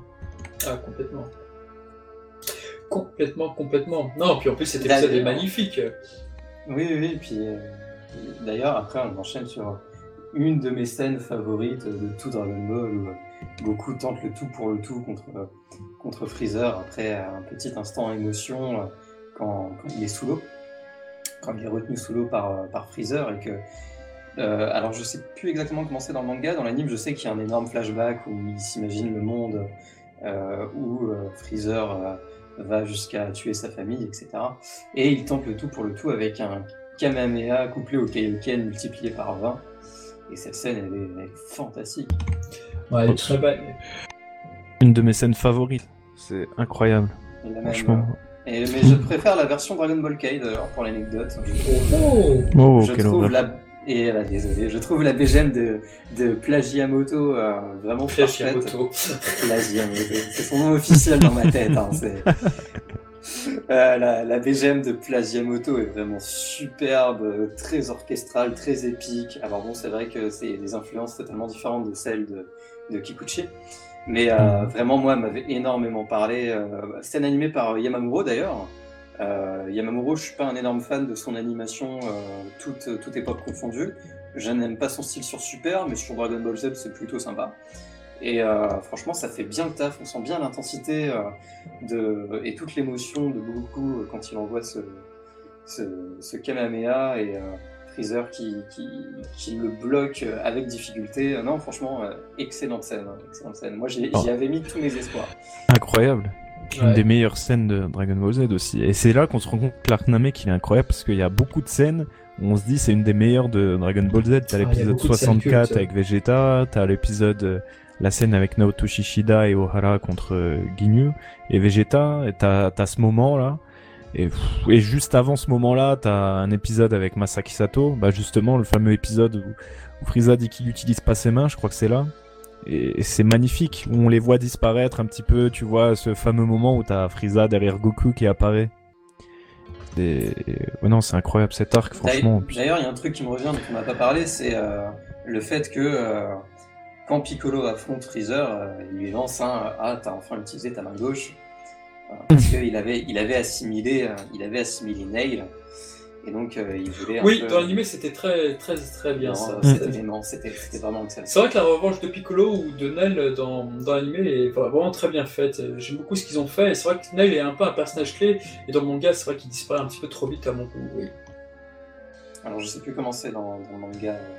À ce moment-là. Dans le manga, cette scène n'existe pas. Parce que, ah, elle n'existe pas en fait, d'accord. Non, elle n'existe pas. Ah, ok.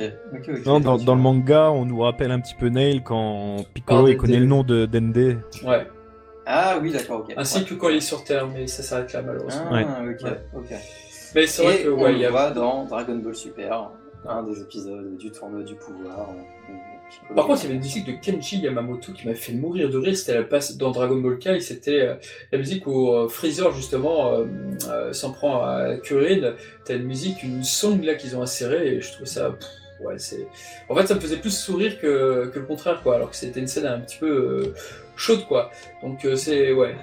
ouais. Je suis pas tout. Ah, pas, Ouais, je suis pas trop fan de toutes les musiques de, des, Kai, par contre. Ouais.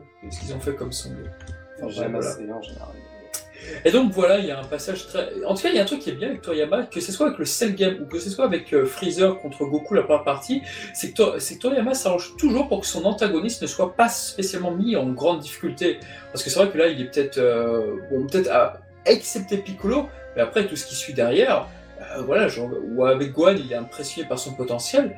Mais voilà, ça s'arrête là. Face à Goku, il se prend le Kamehameha, mais il se prend pas de raclée en fait, quand on observe bien. À aucun moment, même quand Goku pense l'avoir avec une ruse, Freezer revient illico et, puis voilà. Et c'est pareil avec le Cell Game, le Cell Game où tu vois Cell qui est euh, voilà, il fait un jeu égal avec Goku, mais il est pas ridiculisé. Il se prend un coup de pied avec Gohan.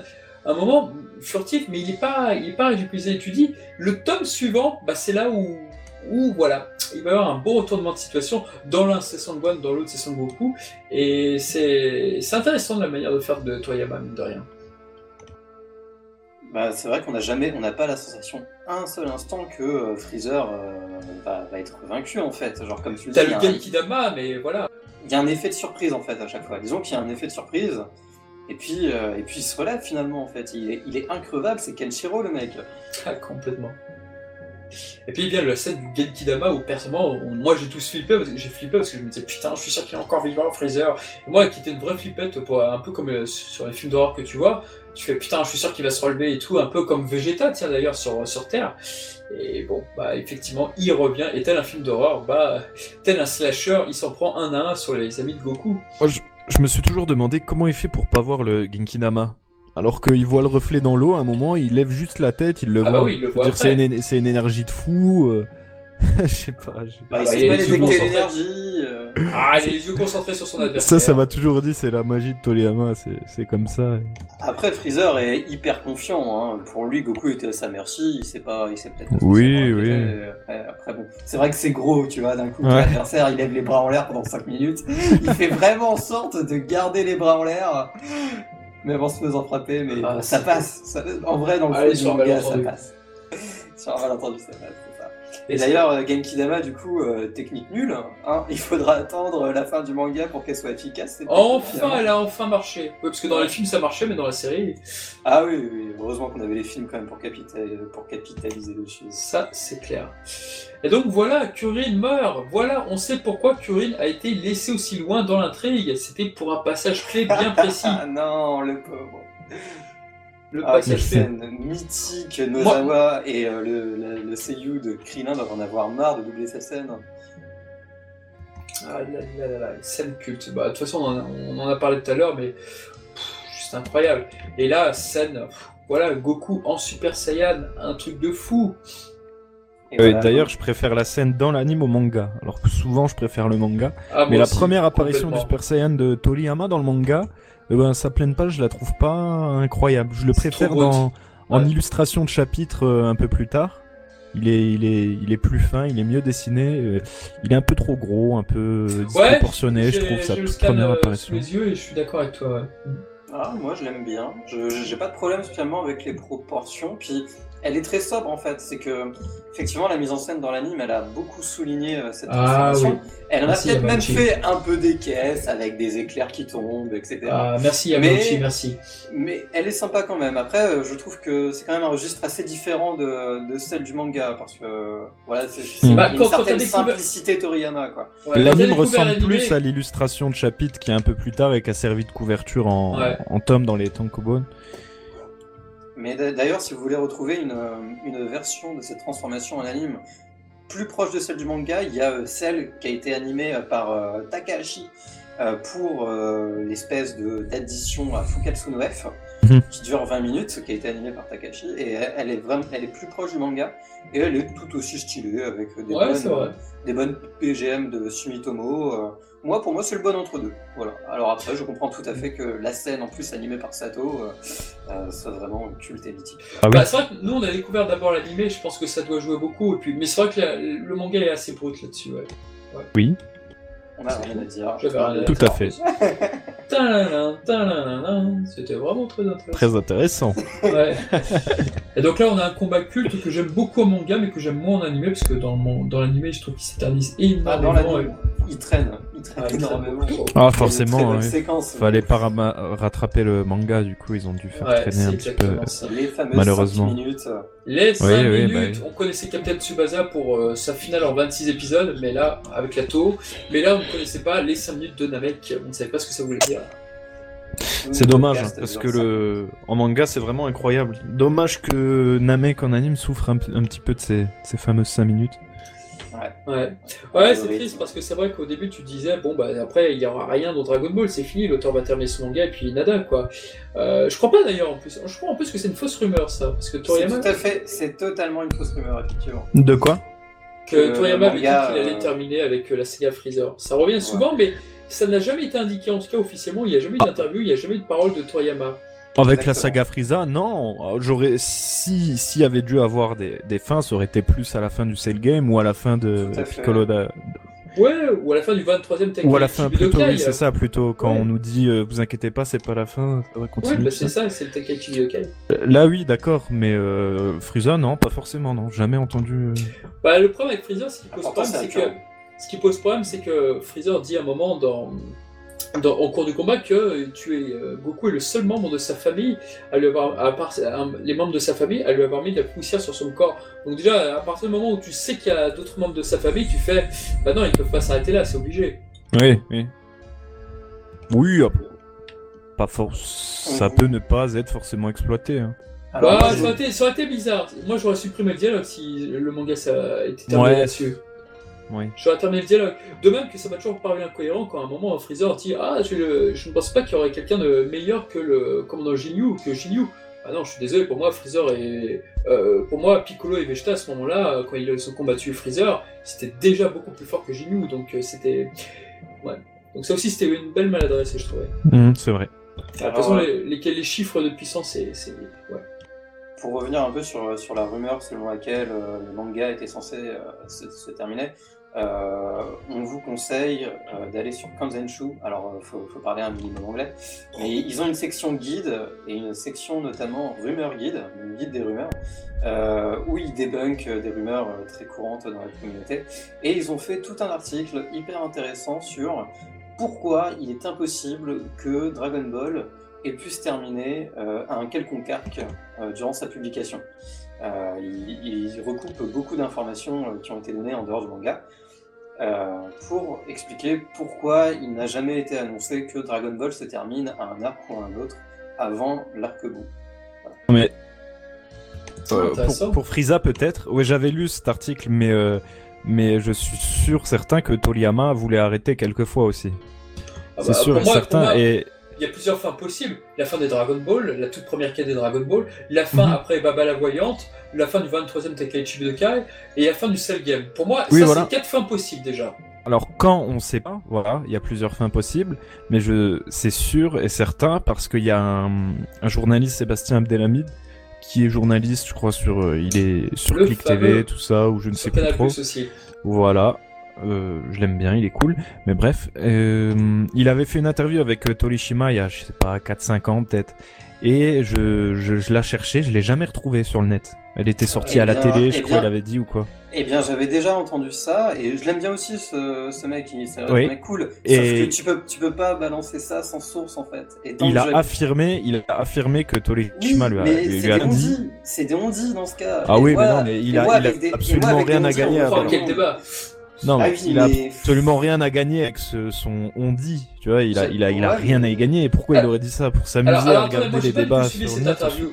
J'ai pas du tout suivi cette interview. Concrètement, il a dit quoi pour euh, ceux qui ne, l'ont pas vu Que Torishima lui avait affirmé que euh, Toriyama voulait arrêter le manga euh, quelques fois. C'est bien ça. Hein ouais, mais, mais, après, mais après Toriyama a toujours a toujours détesté euh, cette publication, cette série. Enfin, en tout cas, les, conditions de travail lui, lui plaisaient pas du tout, donc c'est pas étonnant.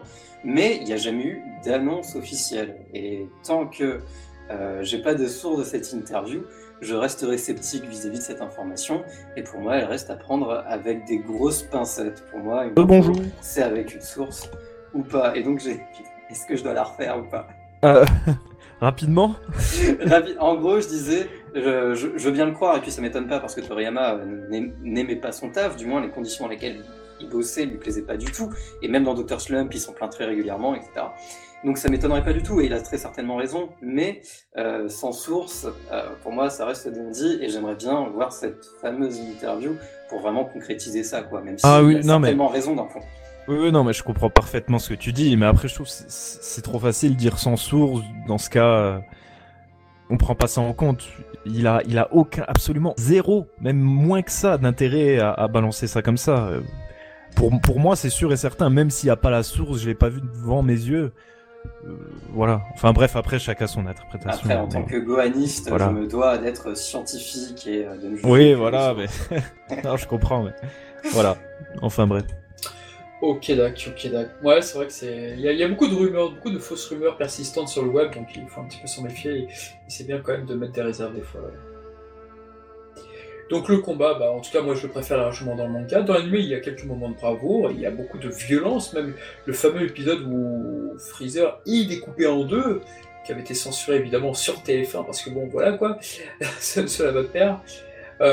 voilà, donc la fin, je pas faire nettement en manga, mais le final n'en reste pas moins exceptionnel. Et puis, tout ce qui est intéressant, c'est que, ok, contre Pico Daimao, c'était le ring qui était leur, qui était le, voilà, l'arène du combat. Ensuite, tu as eu presque toute l'île Pai Pai, enfin à moindre mesure, mais bon voilà, tu sentais que c'était tellement plus puissant que maintenant le ring, bon voilà.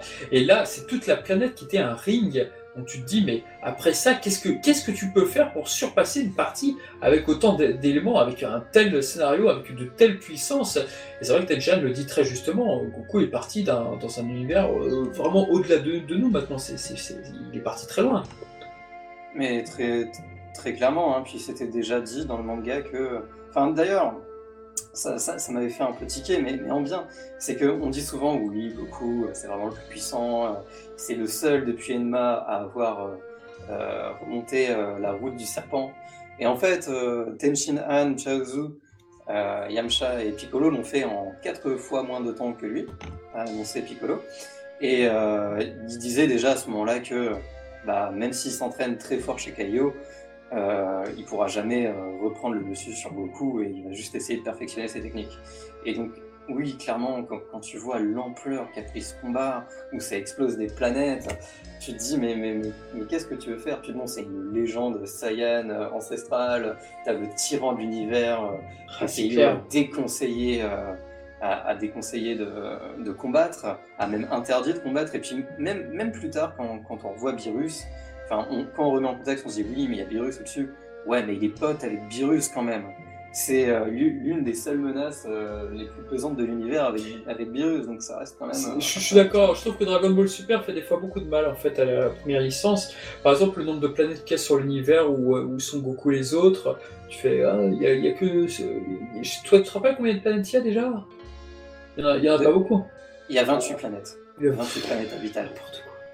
Je, trouve que, c'est n'importe quoi cette indication. Le fait que Freezer, en fait, c'était pas le numéro 1, mais qu'il y avait derrière. Euh, moi j'adore Beerus, attention, il n'y a pas de souci. Mais c'est vrai qu'après ça, ça tue le contexte du manga, et bon voilà. C'est pour bah, ça que je préfère euh... scinder en deux DBS d'un côté et Dragon Ball de l'autre. Après, ça a toujours été. Hein. même, même, même, dans le manga, euh, même dans le manga, quand t'as Shin qui débarque qui dit Oh, j'aurais pu one shot Freezer. Bah, pourquoi tu Ouais, c'est vrai, mais il a été longtemps absent. Il a été longtemps absent et il y avait une raison ouais, derrière. Bah non, il n'y avait pas de raison à Kaioshin absent. Bah la raison c'est qu'il cherchait le, le, dénommé Majin Buu et euh, ouais. Ouais. Ouais, bref, après, après voilà, c'est plutôt un problème dans la... C'est plutôt un problème dans la narration de Toriyama pour moi, qui, qui essaye toujours d'aller à une échelle toujours plus haute avec euh, des dieux dont on n'avait jamais entendu parler. Mais c'est vrai que bon, voilà, moi j'avais effectivement des BS en tête. Euh, quand je vois Vegeta qui craint exclusivement Freezer alors qu'il est censé connaître virus. Enfin, après, je crois que c'est un peu flou, euh, c'est un souvenir gros Bah, c'est vrai. Qu'il a plus trop en tête, quelque chose comme ça. Mais... C'est toujours le problème dans les Shunat, c'est quand t'as un ennemi et puis après on t'explique que non, c'était encore pas lui le puissant, c'était encore un autre.